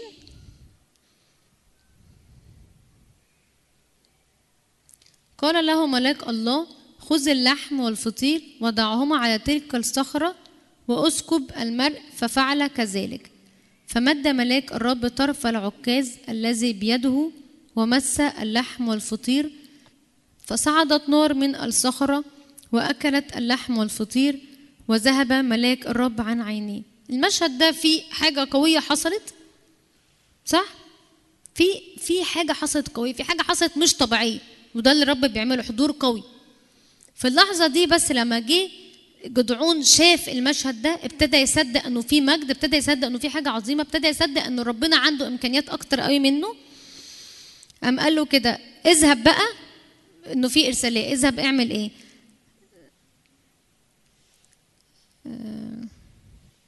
قال له اذهب اهدم مذبح البعل وابني مذبح للرب. ودي الحتة اللي أنا فيها بعرف أشوف إرسالية الرب لحياتي. في مجد حصل في مشهد غريب حصل إني أميل وأنظر زي ما موسى عمل. جدعون شاف شاف إيه المنظر اللي حصل؟ نار خارجة من الصخرة ومشهد غريب جدا. ابتدى يصدق في كلمة الرب ليه اذهب بقوتك هذه وخلص. قام ابتدى جدعون يقول له عايزني أعمل إيه؟ اذهب يا جدعون اهدم مذبح البعل وابني مذبح للرب. قام جدعون اتحرك عمل كده. عرف يعملها إزاي؟ لما بيشوف انه في حاجة من الرب قوية على حياته لما بيصدق في كلمة الرب. وعارفين ربنا ليه بيقول خالص في الأول ساحة خارجية؟ ليه بيقول تتغسل ثيابنا وتتغسل كل حتة فينا؟ عشان ربنا عايز نشوف نفسنا بعينيه. دي الحتة اللي أنا بشوف نفسي بعينيه أنا بعرف أتحرك. لما بشوف نفسي بعينيا أنا أنا بفضل واقف مكاني ومش بتحرك. مش بصدق كلمة ربنا لحياتي. فاهمين ده؟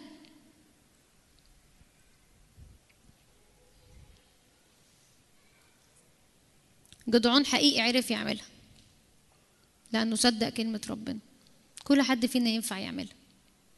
لأن أنت هيكل الله وروح الله ساكن فيك. خلاص ده حصل. ده حصل في قدس الأقداس. ده حصل وأنت متغرق في الحضور الإلهي. طب كل جبل وأكمة تنخفض؟ في خروج 2 11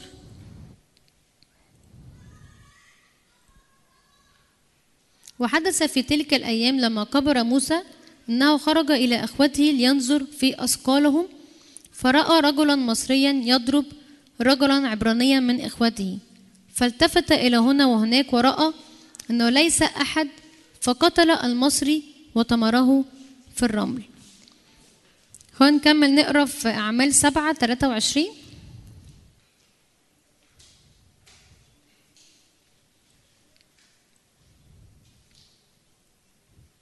ولما كملت له مدة أربعين سنة موسى خطر على باله أن يفتقد إخوته بني إسرائيل.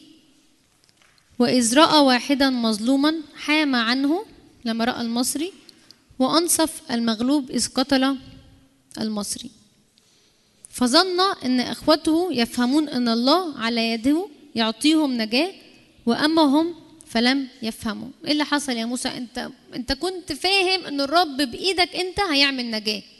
لكن موسى لا كان محتاج يتضع. كان محتاج يفهم إن هو مش بقوته مش بإمكانياته. تعالى يا موسى اتضع تعالى يا موسى أعلمك وأرشدك الطريقة التي تسلكها. أنصحك عيني عليك. تعالى همسك بإيدك وكل كبرياء فيك وكل حتة شايف نفسك فيها إن أنت اللي ينفع تعملها أنت اللي ينفع تنقذ الشعب ده. آه أنا شايف حتة حلوة قوي يا موسى في قلبك. أنت عايز تنقذ الشعب ده. تعالى أنا هعلمك وأرشدك وهنصحك وعيني عليك. فكل كبرياء في موسى يبتدي ينزل يبتدي يتضع قدام الرب. فالرب يقوم هو تاني رفعه. آمين؟ تصير المعوجات مستقيمة. في آية في مزمور 11 بتقول كده الرب عادل ويحب العدل المستقيم يرى وجهه. لو الحاجة مش بتتعدل في حضور ربنا فعلا أنت مش هترى وجه الرب أنت مش هتدخل لقدس الأقداس. لو أفكارك مشاعرك في القدس مش بتتعدل على اللي الرب عايزه ليكن لينا فكر المسيح. تعالى قلبا نقيا اخلق فيا وروح مستقيما جدد في داخلي. دي تكون صلاتي كل يوم. إن يا رب أنا عايز أشوفك. أنا عايز أوصل للحتة اللي فيها أنا بعين مجدك أنا عايز أبصر قوتك ومجدك. لو ده مش حاصل إن كل حتة معوجة فيه تصير مستقيمة وإحنا كلنا عارفين إيه الحتت المعوجة اللي فينا. يا رب أنا عايزه الزيج أنا عايزه إن الحتة دي تستقيم مع اللي في السماء. أنا عايزه الحتة دي تتعدل. فأرى وجه الرب لأن المستقيم يرى وجهك. تخيلوا؟ المستقيم يرى وجهك مش أي حد بيرى وجه الرب. والعراقيب طرق سهلا أي معطلات في حياتنا تبقى حاجة سهلة قوي ان بسيب كل حاجة عشان الرب. إني بأتي قدامك وبنكر كل حاجة في حياتي حصلت وبقول لك أنا مش عايز أحيا لا أنا بل المسيح يحيا فيا وإنه اللي بحياه بحياه فيك يا رب الآن. ففي بيحصل في الساحة الخارجية والقدس وقدس الأقداس نوع من أنواع التقديم الكامل نوع من أنواع التكريس نوع من أنواع الشبع نوع من أنواع الارتواء الحقيقي في محضر الرب إنه اللي يذوق حلاوته مش ممكن يبعد عنه فعلا. في حد فينا داق حلاوة الرب وحس في يوم إني مش قادر أكمل؟ اللي بيدوق حلاوته التانية بتقول كده مش ممكن يبعد عنه وفعلا الرب حلقه حلاوة وكله مشتهيات لينا وفعلا يشبع بالخير عمري فيتجدد مثل النسر شبابي. ما بقاش حاسة إني مش قادرة ما بقاش حاسة إني إني إني مش نظيفة ما بقاش حاسة إني ما استحقش. لكن الرب يجي ويكرمك يجي ويقول لك أنت بقى ليك دخول مجانا بدم يسوع. دي الحاجة اللي بشوف فيها مجد الرب إنه كل وطاء يرتفع وكل جبل وأكمة تنخفض وتصير المعوجات مستقيمة والعراقيب طرق سهلا. فيرى مجد الرب مش بس ليا لكن يراه كل بشر. أمين. في صمويل الأولى خمسة ثلاثة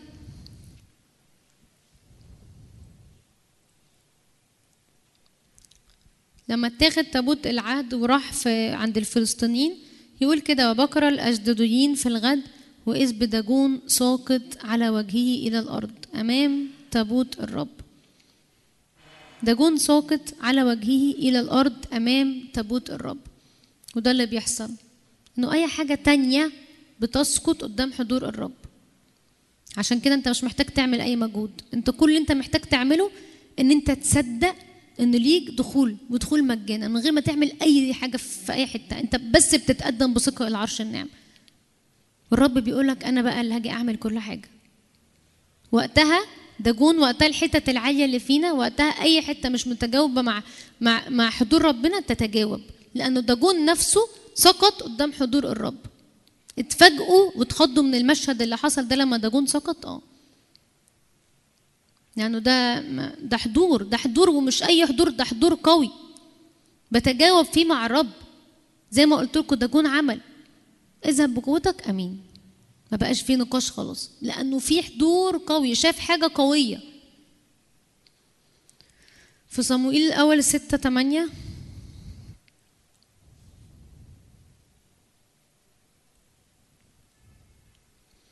وأخذوا تابوت الرب لما جم رجعوا تابوت الرب بقى خذوا تابوت الرب وأجعلوه على العجلة وضعوا أمتعة الذهب التي ترد- تردنونها له قربان اسم في صندوق بجانبه وأطلقوه فيذهب ونظروا إذ صعد في طريق تخمه فإنه هو الذي فعل بنا هذا الشر العظيم وإلا فنعلم أن يده لم تضربنا كان ذلك علينا عرضا ففعل الرجال كذلك وأخذوا بقرتين مرضعتين وربطوهما إلى العجلة وحبسوا ولديهما في البيت.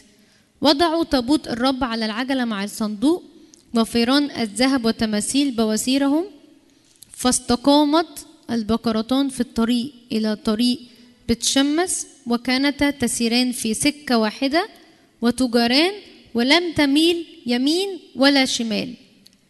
وأقطاب الفلسطينيين تسير وراءهما إلى تخم إلى تخم بيت شمس إيه اللي حصل في الموقف ده؟ عايزين يرجعوا تابوت العهد؟ ورجعوا على البقرتين المرضعتين؟ يقولوا كده استقامت البقرتين. ده ده الوضع على فكرة بتاع البقرات ده مش الطبيعي. الطبيعي إن هي ترجع تاني لورا. لكن هو ده اللي بيحصل في تقل الحضور هو ده اللي بيحصل قدام الرب. إن كل حاجة في حياتنا بتستقيم.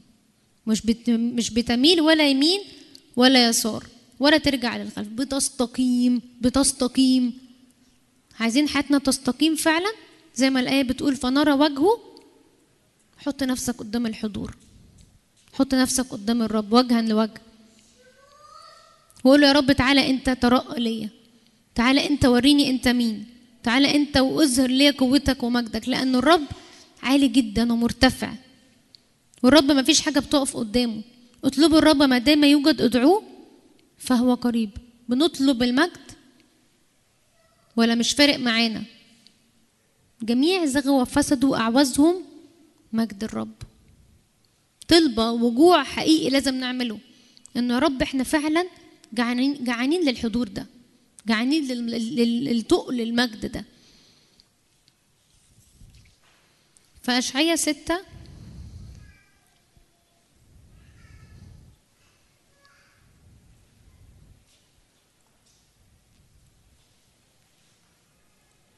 أشعية ستة تلاتة. وهذا نادى ذاك قدوس قدوس قدوس رب الجنود مجده ملء كل الأرض. فاهتزت أساسات العتب من صوت الصارخ وامتلأ البيت دخانا. فقلت ويل لي إني هلكت لأني إنسان نجس الشفتين وأنا ساكن بين شعب نجس الشفتين لأن عيني قد رأت الملك رب الجنود. فطار إلي واحد من السرافيم شوفوا المشهد ده أوكي؟ حضور قوي للرب. فطار إلي واحد من السرافيم وبيده جمرة قد أخذها بملقط من على المذبح ومس بها فمي وقال إن هذه قد مست شفتيك فانتزع اسمك وكفر عن خطيتك. ثم سمعت صوت السيد من أرسل ومن يذهب من أجلنا؟ فأجبت ها أنا ذا يا سيدي ها أنا ذا أرسلني. إيه اللي حصل هنا؟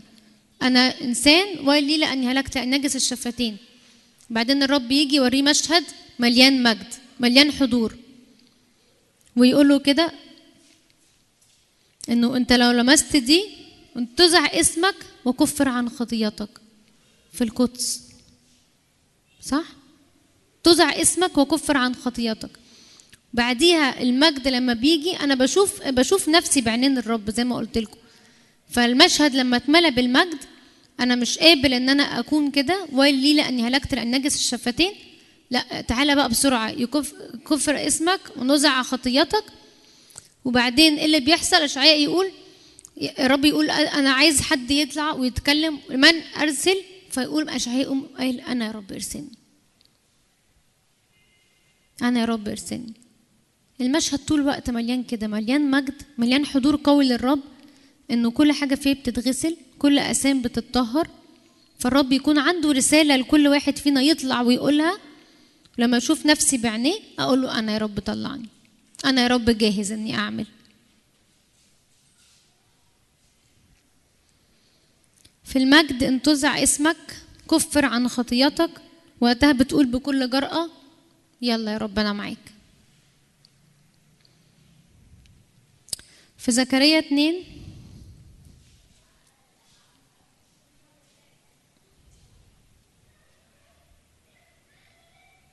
زكريا اتنين خمسة.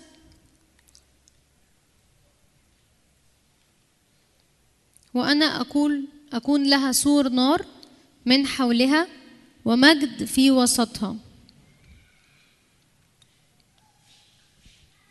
ثانية واحدة. أنا أكون لها سور نار من حولها ومجد في وسطها. ممكن ننزل؟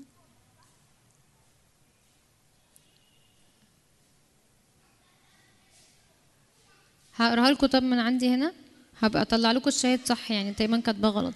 أكون لها سور نار من حولها ومجد في وسطها. يتك... يقول كده بعد المجد أرسلني. بعد المجد أرسلني. ممكن بعد المجد أرسلني. إيه اللي بيحصل هنا؟ إنه بيحصل الحتة اللي أنا بقول لكم عليها ساحة خارجية قدس قدس الأقداس مجد إرسالية. فاهمين الترتيب اللي ربنا بيعمله؟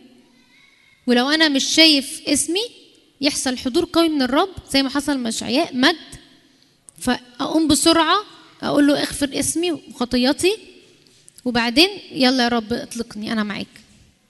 ففي إرسالية. هاتيا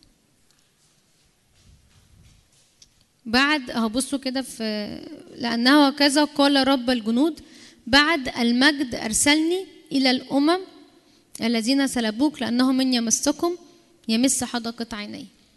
ده الطبيعي ده الترتيب الطبيعي إنه الرب لما بيجي بتقل مجد ولما بيجي بحضور قوي هو مش بس ليا هو عشان أتحرك هو عشان الناس محتاجة هو عشان الأمم محتاجة عشان الناس اللي حوالينا كلها محتاجة تشوف ده. أمين؟ نحن جميعا ناظرين مجد الرب وجه مكشوف. نتغير إلى تلك الصورة الصورة اللي مالية عينيك. حقيقي أكتر صورة تملى عينينا وعايزين نكون بنشوف فيها المجد فعلا هو أن يتغير تلك الصورة هي صورة يسوع اللي مليان مجد اللي مليان قوة اللي مليان بهاء.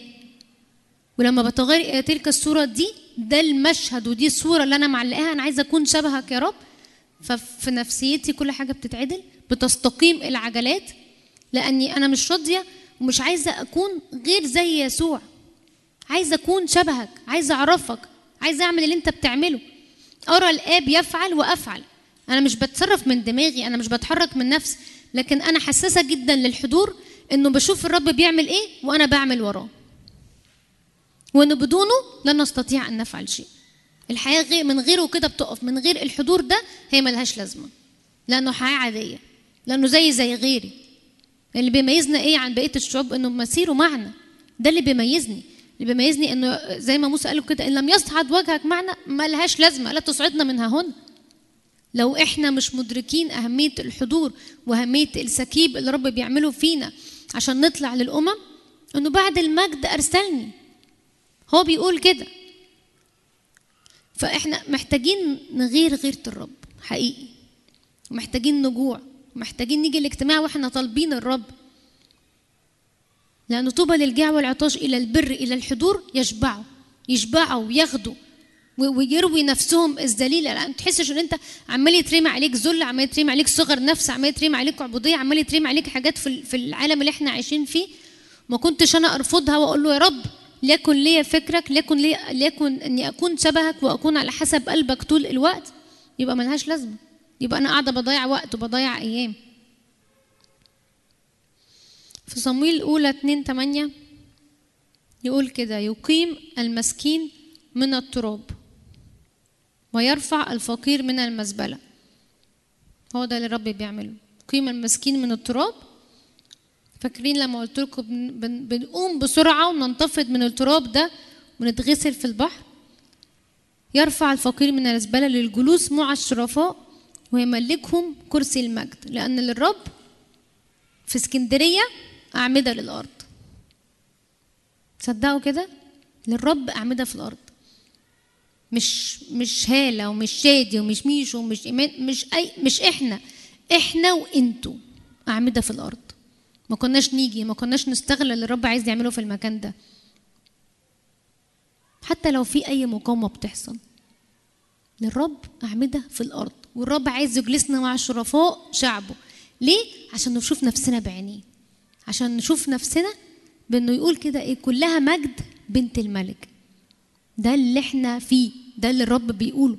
كلها مجد بنت الملك. ممكن نفتح الآية في خروج خمس سوري مزمور 45 13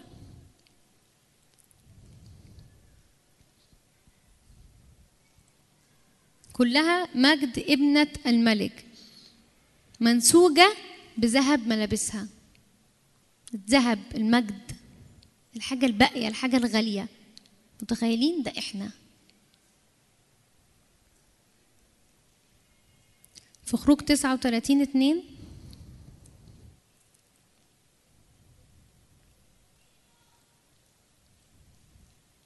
بصوا يقولوا كده صنع الرداء من ذهب إسمنجوني إرجوان قرمز بوص مبروم. بصوا الذهب هو المجد okay؟ الأسمانجوني دي أمور سماوية. الأرجوان هو بيبقى لون نبيتي كده بيشير إلى الملك والسلطان. القرمز هو الدم الفدا. البوص المبروم هو اللون الأبيض. تعالوا كده نشوفها من تحت لفوق زي ما كنت بقول لكم ساحة خارجية وقدس قدس أقداس. صنع رداء من بوص مبروم أبيض. بر. ده إحنا في الساحة الخارجية إن الرب بيبدل الثياب بتاعتنا. كرمز دم لأنه بدون سفك دم لا تحصل مغفرة. ارجوان نبيتي هو اني بكون ملك وبملك معاه في الأرض وبيديني سلطان على كل حاجة فينفع أتحرك. إسمنجون يسكب أمور من السماء على حياتي. النتيجة الطبيعية ذهب مجد. لأنه بعد المجد إرسالية. بعد المجد بتحرك. تخيلوا ده إحنا كلها مجد بنت الملك. كلها مجد بنت الملك. كلها مجد بنت الملك. مفيش بقى تشكيك في إنه هو أنا فعلا جميلة ولا مش جميلة؟ هو أنا ربنا شايفني حلو ولا مش حلو كلها مجد بنت الملك. بر فدا ملك وسلطان أمور سماوية مجد. ذهب إسمنجوني إرجوان كرمز بوس مبروم. هو ده اللي الرب بيعمله فينا. في أعمال 2 19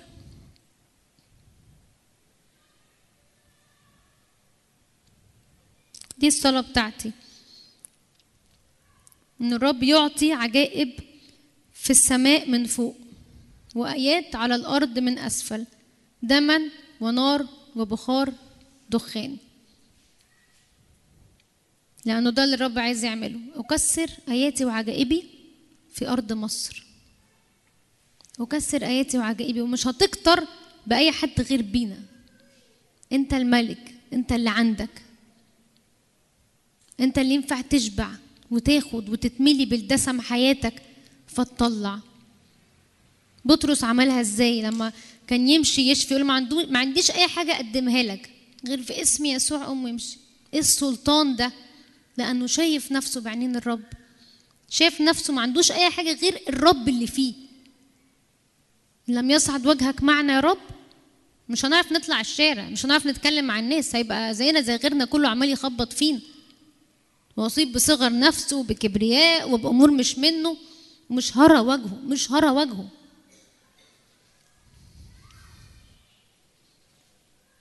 كان في مرة كده من سنتين الرب وراني المشهد ده.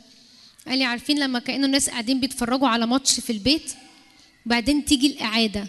فيقولوا للي في البيت تعالوا بسرعة اتفرجوا ده الإعادة دلوقتي بتاعة الجون. لما يجي جون وحد عايز يتفرج فيقولوا يلا تعالوا دي الإعادة. فكل اللي في البيت يجري عشان يتفرج على الجون. والرب وقتها قال لي أنا بعيد أعمال الرسل. أنا بعيد الآيات والعجائب اللي كانت حاصلة. لأنه في مجد أعظم وكتير جدا عند الرب. كنت لسه بتكلم مع حد بقول له لو لو سجلنا الآيات والعجائب اللي الرب بيعملها في وسطينا هتكون أكتر من أعمال الرسل. تخيلوا؟ إحنا بس لأن إحنا مش شايفين مش مكتوب قدامنا مش عارفين نقرأ. لكن الرب بيعمل أمور عجيبة في مصر. كتر وكسر آياتي وعجائبي في أرض مصر. لما كل واحدة فينا وكل واحد فينا يصدق إنه مليان بالمجد ويقولها أنا زي رب إرسلني. ومصدق قوي في الكلمة بتاعت الرب على حياته. اذهب بقوتك هذه وعايزني أعمل إيه يا رب؟ عندي مسج ليك. عارفين يعني إيه إرسالية؟ يعني رب عنده رسالة صغيرة لكل واحد فينا يكون بيعملها. ممكن يقول لحد النهارده اتمشى في الشارع ده اعمل. المرة اللي فاتت حصل حاجة غريبة قوي اخر مرة كنت فيها هنا. كنت قاعدة في الاجتماع ورا وبعدين بقول يعني إحنا الكنيسة هنا والمكان ده في المنطقة دي صدفة. يعني نفسي الشارع ده يعني بقى فيه ناس بتعرف ربنا وتتملئ الأرض من معرفة مجدك كما تغطي مياه البحر. وليه ما نبدأش بالمنطقة دي؟ ليه ما نبدأش بالشارع ده؟ وخلاص وسك... يعني صليتها وسكت. بعدين لقيت خمس خمس ولاد وبنات كده دخلوا الاجتماع. ومفيش قعدوا عشر دقايق كده بس شكلهم غريب قوي يعني أول مرة أشوفهم. وطلعوا مشوا. فطلعت وراهم فبقول لهم إزيكم؟ فقالوا لي تمام. بقول لهم مرة تيجوا هنا؟ فقالوا لي آه. فبقول لهم مين؟ قال لكم على الاجتماع. فبقولوا لي لا إحنا ماشيين في الشارع. فسمعنا صوت التسبيح فدخلنا. هو ما ينفعش ده يكون العادي بتاعنا؟ آيات وعجائب بقى. تمتلئ الأرض من معرفة مجده. ده يجيب ده وده يجيب ده وده يجيب ده. كنت لسه بتكلم مع واحدة صاحبتي بتقول لي أنا عايزه أفهم انت ليه بتحبي الناس كده؟ شايفة إيه من الناس؟ أنا لما ببص على الناس شايفاهم ولا حاجة شايفاهم ما يستاهلوش. انت شايفة إيه من فلانة وفلانة وفلانة وفلانة؟ قلت لها شايفاها إنه دي لو وقفت في الحتة الصح بتاعتها وراها في كتير جدا. ورا كل واحدة فينا في كتير جدا. واحدة تعرف ربنا وتتملي من معرفة من معرفة الرب بجد وتغير غيرة الرب بجد وتجوع لحاجة قوية مش هتسكت. تلاقي نفسها عمالة تتكلم دي وتروح لدي وتتكلم مع دي وعايزة دي تقف في الحتة الصح وغيران على حضور ربنا. وهكذا بقى. الدوائر تكبر الدوائر تكبر. عمرنا ما سألنا نفسنا إزاي تمتلئ الأرض معرفة مجده بالطريقة دي. بأبسط الطرق. ممكن تيجي في مرة دفعة واحدة ناس كتير تعرف الرب أمين. زي بطرس ما كان في اعمال ووعظ عرف عرف الرب 3000 نفس في مرة واحدة. عملت إيه يا بطرس؟ قلت قلت إيه؟ حصل إيه؟ مش مهم. المهم ربنا عايز إنه كل الناس تعرف إنه الخليقة حقيقي بتئن في خروج 19 آخر آية هقراها معاكم. تسعة.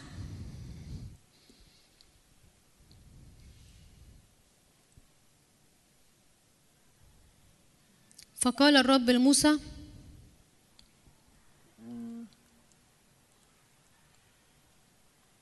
طب إزاي تحت طب هنا تقريبا مش 19 طب مش مشكلة هقراها لكم من عندي. طب هنا كونوا مستعدين لليوم الثالث لأنه في ذلك اليوم ينزل الرب أمام عيون جميع الشعب. ما تعملش أي حاجة غير إنك تكون مستعد. كونوا مستعدين إنه لما حد يسأل عن سبب الرجاء الذي فينا نعرف نجاوب. لما حياتي تتحط في الحتة الصح أعرف الناس تشوف فيا يسوع تشوف فيا حاجة مختلفة. كونوا مستعدين لمجاوبة الناس اللي في الشارع اللي بتسألنا على أي حاجة. إنه لما يكون في حد عايز معجزة أعطيتكم السلطان إن أنتوا كمان تحطوا ايديكم على المرضى فيبرؤون. ده الميراث بتاعنا. نسيناه الوقت كبير على فكرة. أضع أيدي على المرضى فيبرؤون. اشفوا مرضى طهروا برص أقيموا موتى اخرجوا الشياطين. ده أنا في الأرض. ده هو ده تقل الحضور. ده هو ده المجد. إنه ده اللي ربنا كان بيعمله في الأرض. صح؟ مش ربنا كان يجول يصنع خير ويشفي جميع متسلط عليهم إبليس. ده اللي هو كان بيعرف يعمله. والصورة بتاعتي اللي أنا قلت لكم أنا رايحة فيها هو إن أنا أكون شبهه. لما بكون شبهه أنا بتملي بالمجد. لأن هو مليان مجد. مصر مدينة ملجأ صح؟ تتفقوا معايا على ده؟ كل الناس تقول ده. والشوارع والطرق بتستعد عشان تستقبل الناس اللي جاية من بره. حقيقي. لما بتبصوا على كمية التغييرات اللي حاصلة في الطرق مش طبيعية. أنا كنت بتكلم مع حد بقول له إحنا كمان سنتين مش هنشوف مصر دي مصر دي هتبقى حاجة كبيرة جدا. الطرق والتوسيع وال وال وال عمال يعملوا في بلدنا إيه ده؟ ليه؟ عشان هيستقبلوا ناس كتير قوي السنين اللي جاية. إحنا بقى بنعمل إيه في الوقت ده؟ شايفين نفسنا كمان سنتين فين وبنعمل إيه؟ مستعدين إن إحنا نستقبل إن اليمن والسودان والعراق وإيران مستعدين نستقبل الناس اللي بتيجي من بلاد تانية حوالينا؟ لأنه في خير كتير في مصر. عارفين كده إنه في خير كتير في مصر؟ مش خير بس آه، أكل وشرب ده موجود بس خير روحي كتير. خير روحي كتير جدا. ليه؟ لأنه في ناس واقفة في المكان الصح عايزة ربنا يجي ويجي بمجد غير عادي على حياتهم. هحكي لكم حاجة أخيرة. كنا بنعمل حاجة للأطفال. 15 طفل كده يعني بنعمل معاهم حاجة كل شهر. فربنا حط جوايا قال لي إنه أنا عايز يعني عملنا اتنين إيفنت ورا بعض. آه، ففي مرة رحنا مكان فيه زرع كتير وخضرة وكده وكان فيه حيوانات الحيوانات الأليفة. ف وإحنا قاعدين في واحدة صاحبتنا بتقول لهم أنتوا عارفين إنه الخليقة بتئن إنه الزرع والحيوانات كان في عيال بيزق يعني في الحيوانات انت ينفع الحيوانات اللي هي الأليفة اللي ينفع نخش ونطبطب عليها وكده فإحنا كنا بنعمل كده. ففي حد من العيال يعني كان بي- بيزق الحيوانات برجليه. فقلت لهم إحنا ال- الخليقة دي بتئن والحيوانات دي جزء من الخليقة. ولو إحنا ما طبطبناش على الحيوانات دي وحبيناها مين تاني هيعمل كده غيرنا؟ مين تاني هيعمل كده غيرنا؟ وبعديها الرب قال لي أنا عايز العيال دي تتعلم إنه الخليقة بتئن وإنه العيال اللي في الملجأ والعيال اللي محتاجة دول جزء من الخليقة. وعملنا حاجة إن إحنا آه، يعني كل طفل جاب حاجة وكانوا داخلين على مدارس فاللي جاب مسطره واللي جاب أستيكة واللي جاب كراسة واللي جاب آه، إزازة مية واللي جاب lunch box حاجات كده. وجبنا بوكسات عملنا العيال يخلوهم يخلوهم يعملوا decorations لل boxes يلونوها ويعملوا أشكال لذيذة. وكل واحد عدى حط الحاجة اللي هو جابها في ال box وملينا البوكسات كلها ووزعناها على العيال في الملجأ. كان رب قال لي لو العيال دي ما اتعلمتش تدي مش تدي عشان هي معاه لكن تدي عشان الخليقة بتئن. مين مين غيركم هيدي؟ لو أنتوا ما اتعلمتوش تدوا محدش تاني هيدي. ما اتعلمتوش تدوا من وقتكم من من حياتكم عشان تقولوا دايما إحنا مش فاضيين. هو إيه اللي إحنا مش فاضيين؟ هو الخلوة أو القعدة مع ربنا فيها مساومة؟ فيها ينفع أو ما ينفعش؟ لا دي حياة أو موت. بكلمكم بجد. دي ما ينفعش انت زي ما بتصحى كده تشرب كوباية القهوة وما ينفعش تستغنى عنها عشان يجيلك صداع قعدتك قدام ربنا كده. لو انت عايز تشوف نفسك كمان شوية كمان سنتين انت نور وملح بجد ابتدي اقف في الحتة الصح. ابتدي اقف في الحتة الصح. ما تستناش الدنيا تتزحم وما تستناش الدنيا تقع في دماغك وتبتدي تشتغل. هيبقى متأخر جدا.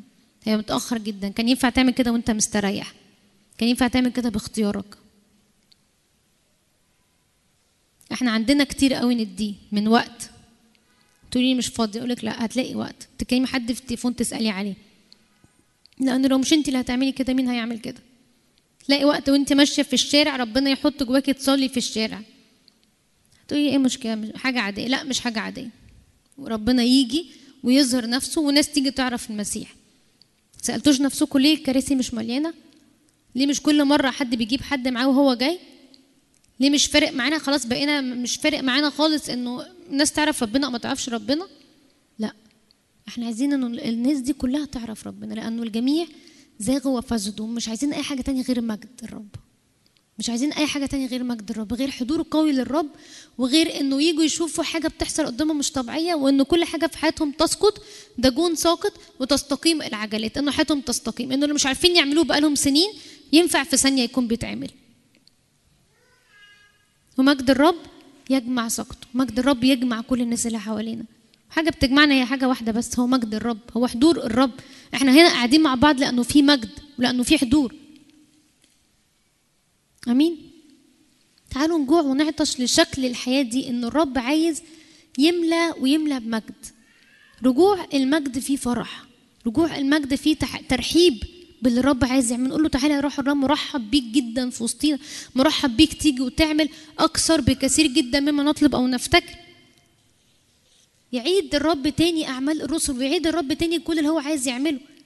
ليه الايات بقت قليلة ليه العجائب بقت قليلة.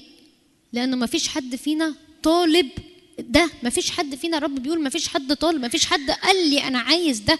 مفيش حد مسك ميراثه وقال تعالى بيه يا رب على أرضنا. البلد دي فعلا غالية على ربنا. وكل واحد فيكم غالي قوي على ربنا. ما تشوفش نفسك واحد شوف نفسك وراك ناس كتير جدا. فتمتلئ الأرض من معرفة مجده كما تغطي المياه البحر. استغلى الحضور. انت من نفسك تعالى بدري. انت من نفسك تبقى جعان وعطشان انك تيجي هنا بدري. عايز تشوف ربنا عايز تتقابل مع ربنا. مش عايز تتقابل مع أشخاص بس. آه ده حلو إن إحنا نتقابل مع بعض ونشوف بعض وكل ده ونسند بعض ده تحفة. لكن أنت عايز أول حاجة أنا عايز أرى وجهك. أنا عايز أشوفك وجها لوجه. أنا مش عايز أنا عايز أدخل في الساحة الخارجية والقدس وقدس الأقداس والمجد وبعدين تطلع ترسلني للعالم. أنا عايزه أتحرك. أنا مش عايزه أقف زي زي غيري. تعالوا نجوع لل- للشكل ده اللي ربنا عايز ياخدنا فيه. ما يبقاش مرة. ده يبقى كل يوم أنا بعمل كده. أنا بتقدم بتضع قدام الرب بقول له مش عندي حاجة أعملها بقول له إني أنا مصدقة إن أنت شايفني بعينيك وعينين جميلة جدا إني كاملة قدامك وإني بلا عيب وإنه غسلنا ونقانا بروح القضاء والاحراق تعالى يا رب اعملها فيا. دي مش بتيجي وحد مش عايز ربنا دي بتيجي وحد متضع ومنكسر قدام ربنا ورامي نفسه. الحضور فيه يخ- يخر ويسجد قدام الرب. هنخر ونسجد قدام الرب ونطلب إن الحضور ده هيجي. هيجي على بلدنا هيجي على اجتماعنا هيجي على الشارع هيجي على المنطقة هيجي على الأمم والشعوب اللي حوالينا. هنعرف وقتها نكون مستعدين إن إحنا نستقبل الناس. آمين؟ تعالوا نصلي.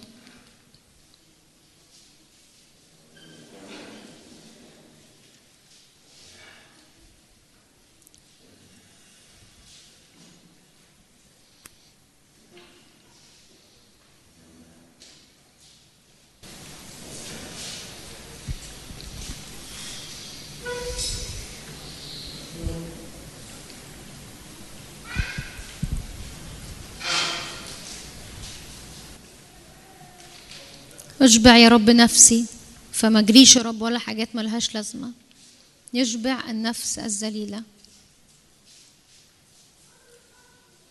اشبع من الرب. اشبع من الرب. والنفس الشبعانة تدوس العسل. حقيقي يا رب يعوزنا مجدك. يعوزنا مجدك يا رب. الحاجة إلى واحد إلى يسوع. حسيت إنك عايز تسجد قدام الرب اسجد. مش مهم مين يقول عليك إيه.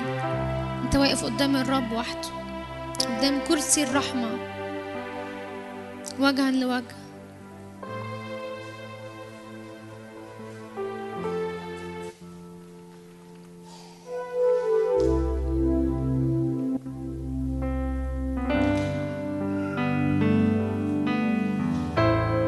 يتلف النير بسبب السمانة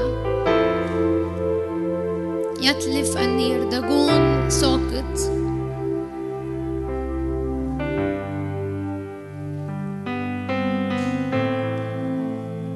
كل حتة فيا بتقاوم يا رب وماسكة ان هي ما تقعش قدام حضورك يا رب النهاردة تقع. وبسهولة.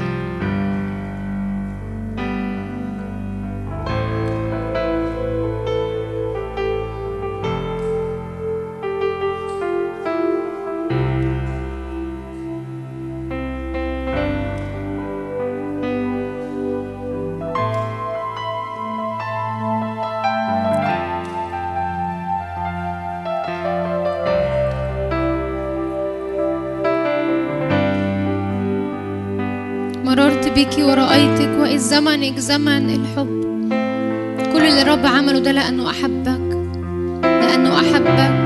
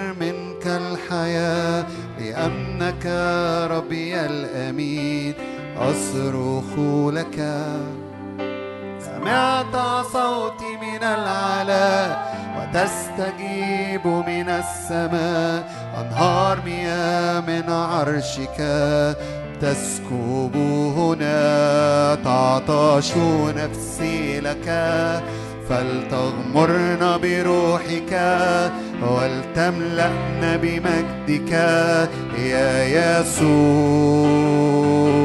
تعطش نفسي لك فلتغمرنا بروحك ولتملأنا بمجدك يا يسوع. لتعلنا من السماء لتعلن عن قلب الآب صلبت وقمت لأجلنا صخرة خلاصنا. الآن أنت بيننا تسكن في وسطنا. نرتوي بحضورك ومياه روحك. تعلنا من السماء لتعلن عن قلب الآب صلبت وقمت لأجلنا صخرة خلاصنا. الآن أنت بيننا تسكن في وسطنا نرتوي بحضورك ومياه روحك. تعطش نفوسنا فلتغمرنا بروحك ولتملأنا بمجدك. يا يسوع تعطش نفوسنا فلتغمرنا بروحك ولتملأنا بمجدك. نطلب حضورك في وسطنا. هنا الآن نعلن مجدك. وسطنا هنا الآن. نعلن مجدك في وسطنا هنا الآن. نعلن مجدك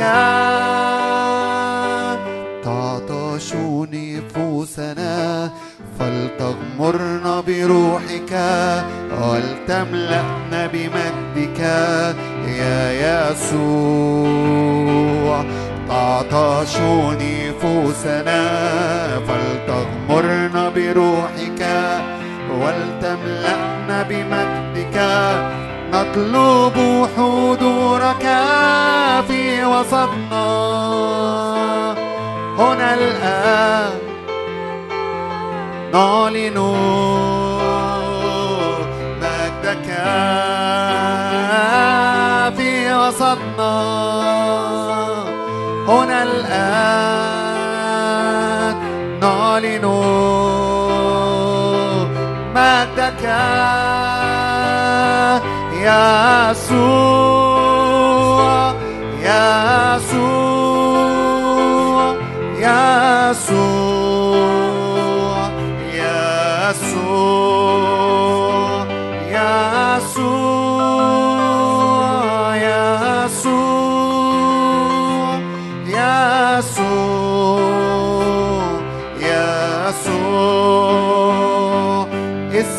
عال فوق الكل فوق كل ذي سلطان.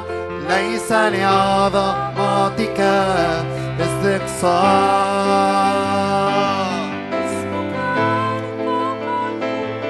فوق كل ذي سلطان.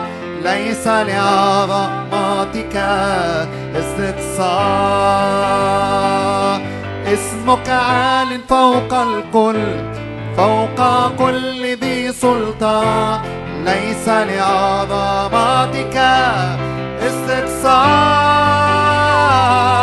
يا يسوع يا يسوع يا يسوع يا يسوع يا يسوع.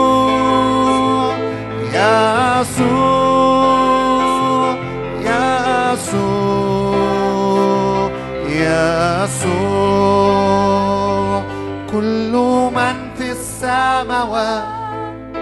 ومن على الأرض يعترف أن يسوع هو الرب.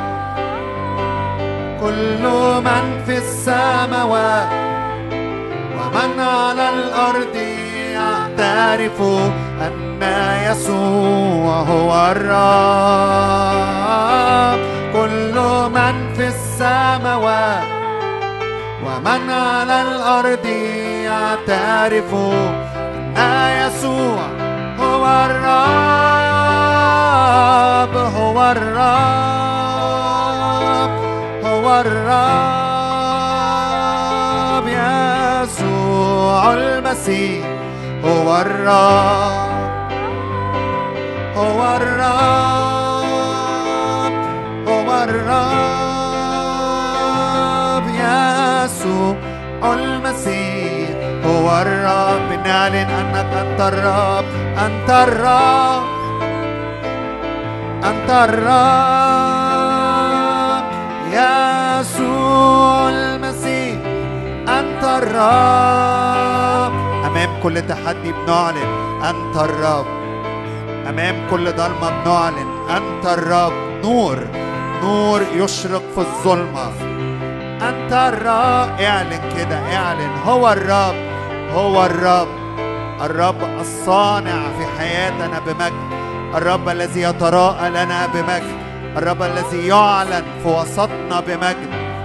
آه أنت الرب. اعلن. أنت الرب. أنت الرب. يستعلن يستعلن. يسوع يستعلن بمجده. أنت الرب أنت الرب. تدخلات إلهية. أنت الرب يسوع المسيح. أنت الرب أنت الرب وحدك. أنت وليس غيرك إياك نعبد لك وحدك نسجد. أنت الرب وحدك أنت وليس غيرك إياك نعبد. لك وح- اعلن أنت الرب وحدك أنت الرب وحدك. كل شيء يخضع ليك. أنا وأفكاري وذهني وبيتي وحياتي لك وحدك نسجد. أنت الرب وحدك أنت وليس غيرك إياك نعبد. لك وحدك نسجد. مستحق أن تكثو كل ركبة ويعترف. كل لسان أنك وحدك الإله أنك وحدك الإله مستحق. ويعترف كل لسان أنك وحدك الإله مستحق مستحق. أن تكثو كل ركبة ويعترف كل لسان أنك وحدك الإله. ارتفع اللهم على السماوات وليرتفع على كل الأرض. مجدك مجدك. ارتفع اللهم على السماوات وليرتفع على كل الأرض. مجدك مجدك. ارتفع اللهم السماوات. يرتفع على كل الأرض. مجدك مجدك. املى بمجدك. مجدك. ملء كل الأرض مجدك. ملء كل الأرض مجدك. ملء كل الأرض مجدك. مجدك. مجدك. ملء كل الأرض. ليعرف اسمك. ليعرف اسمك. كل الأرض ترى الشعوب مجدك. ليعرف اسمك في كل الأرض ترى الشعوب مجدك. ليعرف اسمك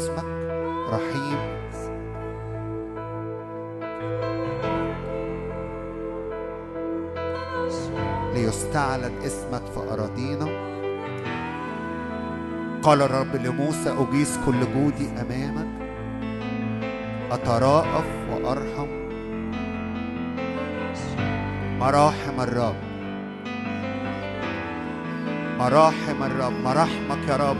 هللويا. أنت تتراءف وترحم. أنت تتراءف وترحم ليعرف اسمك. وليعرف أنك أنت الإله. نحن شعبك. أنت إلهنا. هللويا. ونحن شعبك.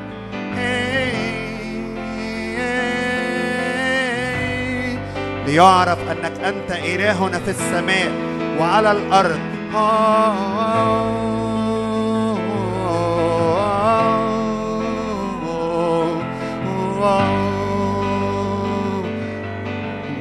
أنا الرب القدير سر أمامي وكن كاملا.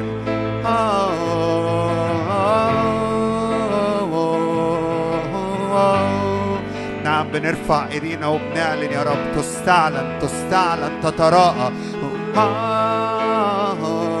ليعرف اسمك.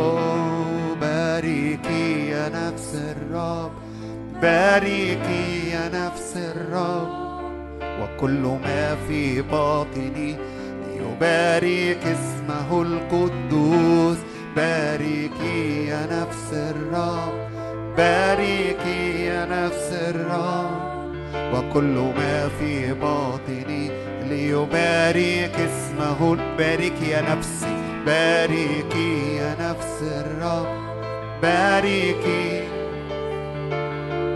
وكل ما في باطني ليبارك اسمه. ال- الذي يفدي من الحفرة الذي يفدي من الحفرة حياتك. ويكللني بالرحمة. والرأفة الذي يفدي من الحفرة حياتك. ويكللك بالرحمة. والرأفة باركي يا نفس الرب باركي يا نفس الرب. وكل ما في باطني ليبارك اسمه القدوس.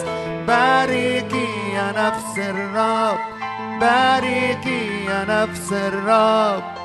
وكل ما في باطني ليبارك اسمه القدوس. الذي يفدي من الحفرة حياتك. ويكللك بالرحمة والرأفة الذي يفدي من الحفرة حياتك. مراحم الرب. جديدة كل صباح. تتجدد كل صباح لينا. الذي يفدي من الحفرة حياتك. ويكللك بالرحمة والرأفة باركي يا نفس الرب باركي. وكل ما في باطني باركي يا نفس الرب باركي يا نفس الرب. وكل ما في باطني ليبارك الذي يشبع بالخير عمري. الذي يشبع عمرك فيتجدد كالنسر شبابي. تجديد للقوة تجديد للطاقة تجديد للإيمان. والثقة فيك أيها الرب. في تدخلاتك الإلهية المعجزية الذي يشبع بالخير عمرك. فيتجدد مثل النسر شبابك. يشبع بالخير الذي يشبع بالخير عمرك. يتجدد مثل النسر شبابك. باركي يا نفس الرب باركي يا نفس الرب. وكل ما في باطني ليبارك اسمه القدوس.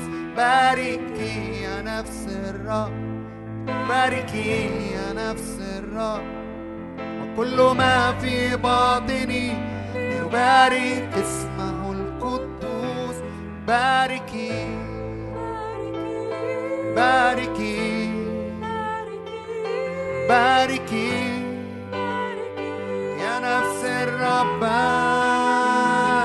باركي. باركي. باركي.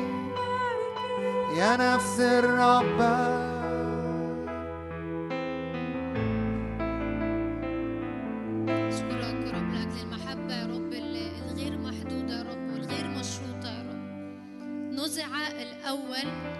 يثبت الثاني. أنتم مقدسون بتقديم جسد يسوع المسيح مرة واحدة. هي يا رب شكرا شكرا شكرا. لأن كلها مجد بنت الملك. رضيت يا رب على أرضك غفرت اسم شعبك. سترت كل خطيتهم. ألا تعود أنت فتحيينا فيفرح بك شعبك. أرنا رحمتك وأعطنا خلاصك. خلاصه قريب من خائفيه يسكن المجد أرضنا. يسكن المجد أرضنا.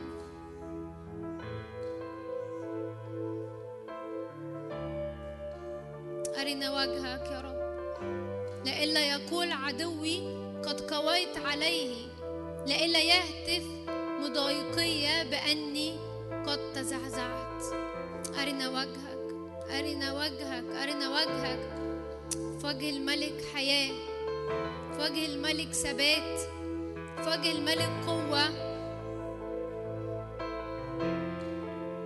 لأني جعلت الرب أمامي في كل حين.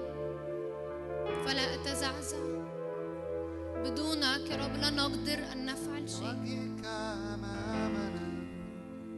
أرى الآب يفعل وأفعل. أرى الآب يفعل وأفعل. شكرا يا رب لأنك راضي عن شعبك. تشتم رائحة سرور يا رب. بخور يا رب صاعد الرب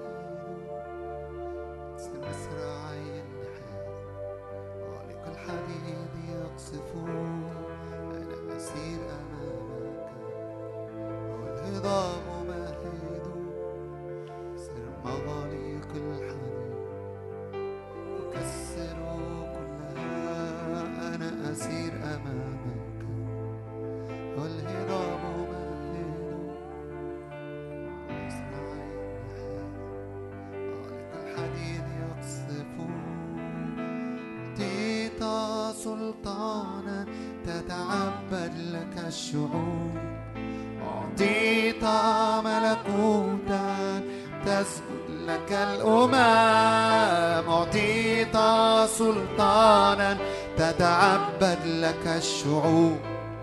أعطيت ملكوتا تسجد لك الأمم.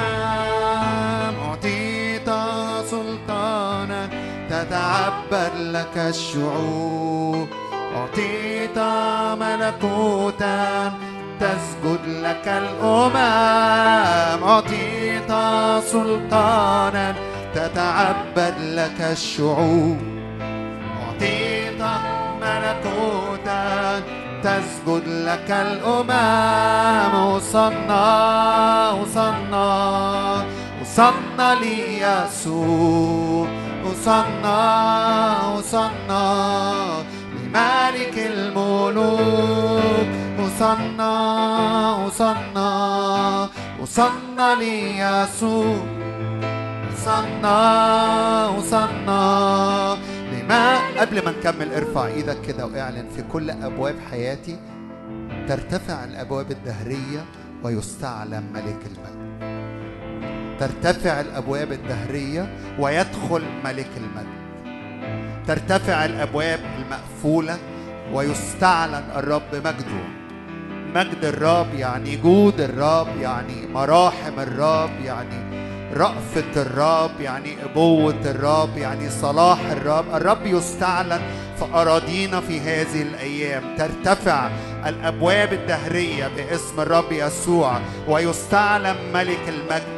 الأبواب المقفولة بتتفتح لما ملك المجد بيستعلن. هللويا. انفتحي أيتها الأبواب. محتاج وانت رافع إيدك كده تعلن على كل باب مقفول في حياتك. انفتح أيها الباب. ليه؟ لأن ملك المجد آتي الرب آت هللويا هللويا الرب آت أيها العطاش جميعا هلموا. أيها العطاش جميعا هلموا. الرب آت المياه تروي أراضينا المجد يستعلن في أراضينا.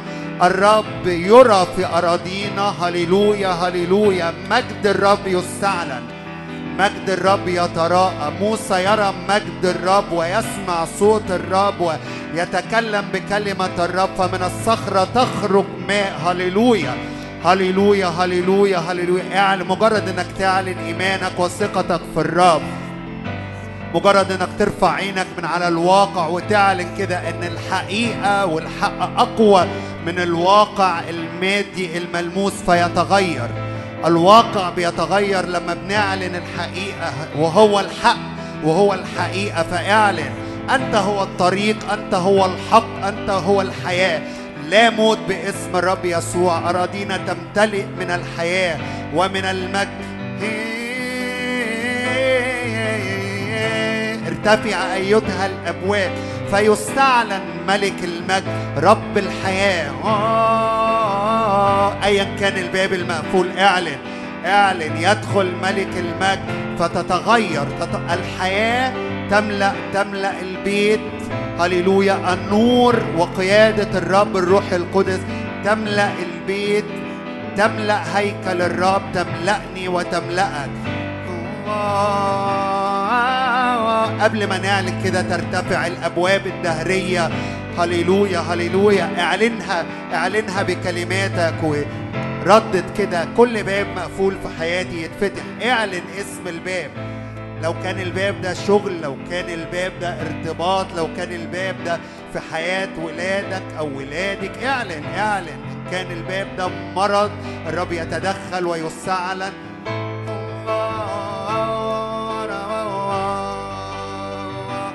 هللويا هللويا. الأبواب المقفولة هللويا. تتفتح.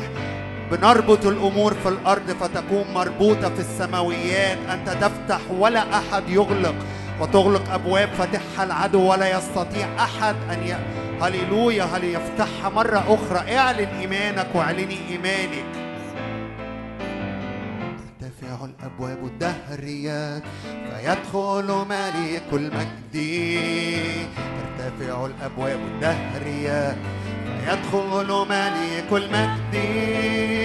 ترتفع الأبواب الدهر اعلن بإيمان. يدخل ملك المجد ويستعلن. ترتفع الأبواب الدهريات فيدخل ملك المجد. من هو هذا ملك المجد؟ رب الجنود هو ملك المجد. من هو هذا ملك المجد؟ يسوع المسيح هو ملكنا. من هو هذا ملك المجد؟ رب الجنود هو ملك المجد. من هو هذا ملك المجد؟ الرب القدير الجبار في القتال. وصلنا وصلنا وصلنا ليسوع. وصلنا وصلنا لملك الملوك. وصلنا وصلنا وصلنا ليسوع. وصلنا وصلنا لملك الملوك. وصلنا بنرحب بالملك بنرحب بملك المجد. الرب القدير الرب الجبار الرب القادر على كل شيء الذي لا يعثر عليه أمر. صنع أصنع أصنع ليسوع أصنع أصنع لملك الملوك يسوع يسوع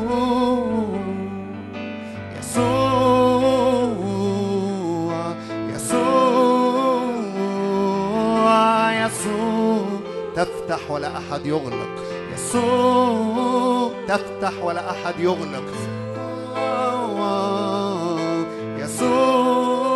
يسوع خدنا معاك خدنا معاك جوه حضن الآب جوه حضن الآب خدنا معاك خدنا معاك جوه حضن الآب جوه حضن الآب من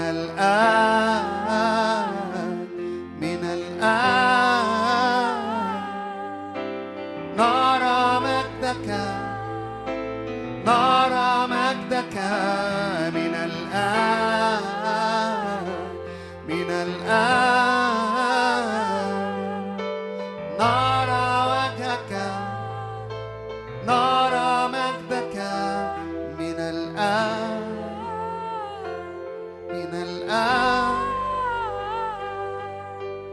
نرى وجهك نرى مجدك أنت مستحق أيها الرب أن تأخذ السفر.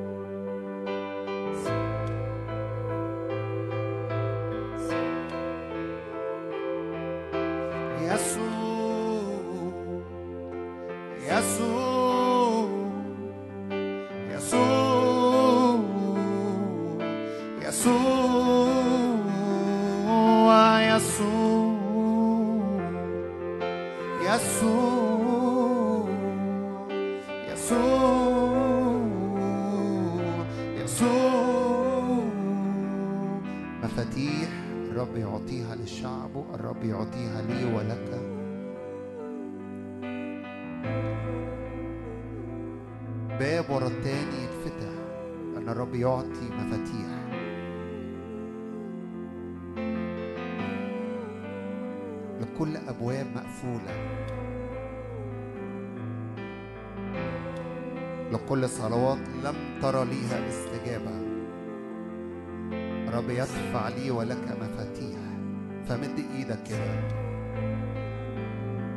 والمفتاح هو استعلان شخص الرب.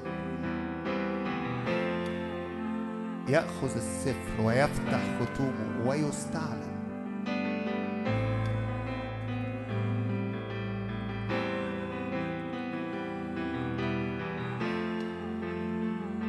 يمكن الرب يقودك لأصوام يمكن الرب يقودك للسجود يمكن الرب يقودك لأنك تقرأ الكلمة وتردد الكلمات أو تنغم هذه الكلمات من الكتاب المقدس. الرب يعطي مفاتيح الرب يعطي مفاتيح.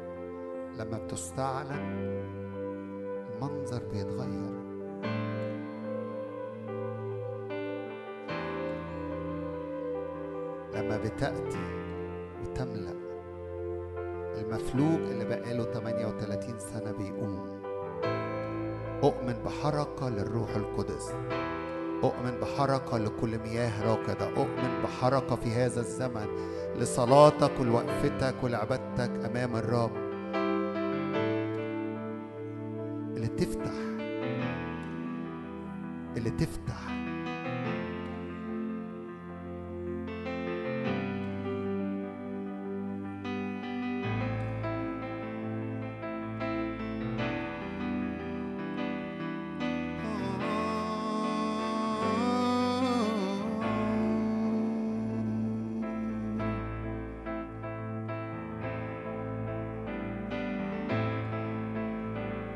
تعالوا نعلن إيماننا ونختم الاجتماع بهذه الكلمات.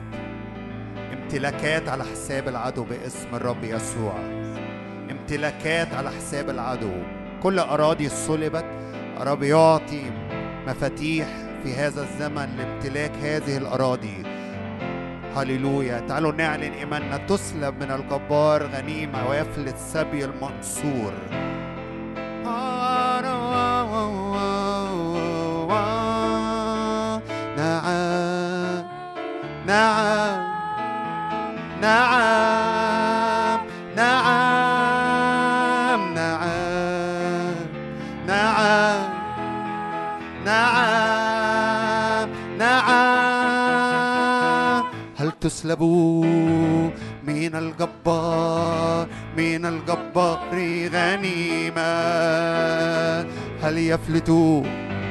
سبي المنصور وقوته عظيمة.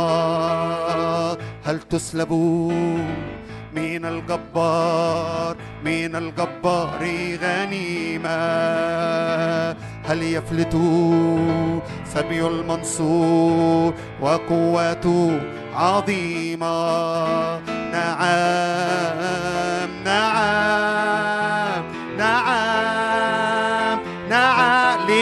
الأقوى.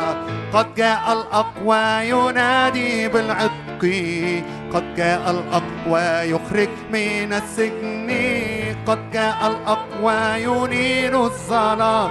يسوع المسيح يحيي العظام. قد جاء الأقوى قد جاء الأقوى ينادي بالعتق. قد جاء الأقوى يخرج من السجن. قد جاء الأقوى ينير الظلام. يسوع المسيح يحيي العظام. هل تسلبوا مين الجبار؟ مين الجبار غنيمة؟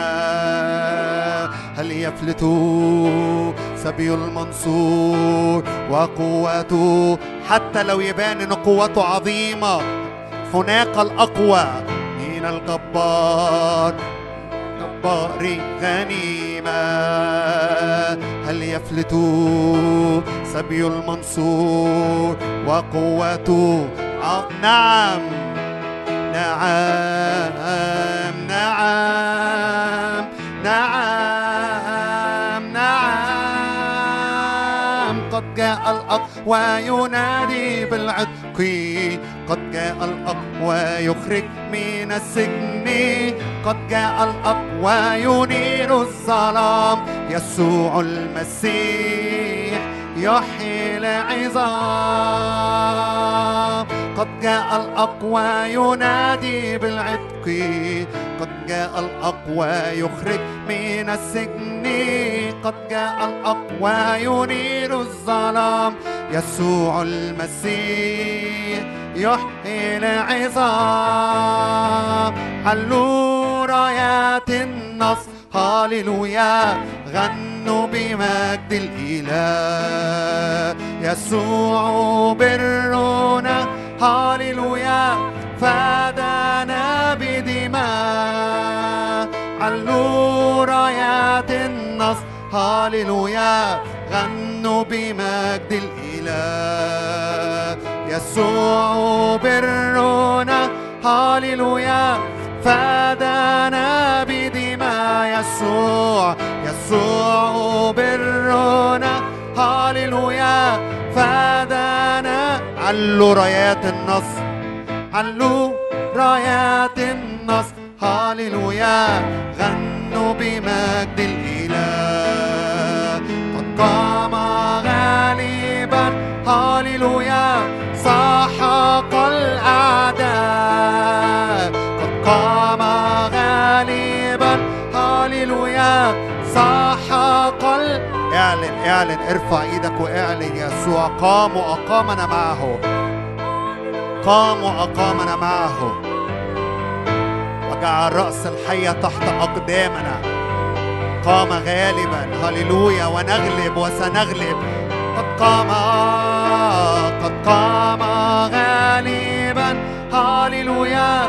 سحق الأعداء يسوع. قد قام غالبا. هللويا. سحق الأعداء قام غالبا. هاليلويا. سحق الأعداء إيدك المرفوعة. إعلان إيمان. إن الرب دفع ليا وليك سلطان أن ندوس الحياة والعقارب. أن ندوس الحياة والعقارب. ولا يضرنا شيء. كل أكاذيب كل امور عدو الخير بيخططها وبيدبرها لحياتك. لدعوتك واستخدام الرب ليك اعلن اعلن. لا يكون. هللويا. يسوع قام وأقامنا معه. سحق رأس الحيه وأعطانا هذا السلطان. آه، آه، آه، يسوع. آه، آه، مجرد انك ترفع اسم يسوع وتعظم اسم يسوع وتسبح اسم يسوع وتحمد. هللويا نحمدك يا ربنا. نباركه هللويا العدو يتم خرابه. يضع الرب أكمنة على الأعداء. هللويا على كل مؤامرات على حياة شعب الرب وكنيسة الرب. هللويا هللويا وتحسب معارك وتفتح أبواب. يسوع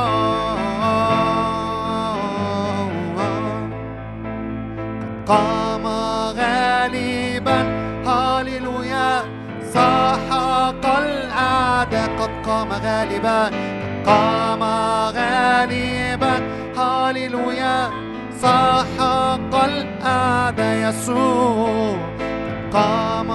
غالبا. هاليلويا ساحق الأعداء نعلن إيماننا أنك قمت من الأموات وأقمتنا معك. هللويا. وأجلستنا معك في السماويات. دي الهوية بتاعتي وبتاعتك. أبناء الله لهم سلطان. دفع إليهم كل سلطان. هللويا. فنعلن إيماننا فيما أعطى لنا وفيما منحه لنا الرب في المسيح يسوع. ونمارس هذا السلطان قام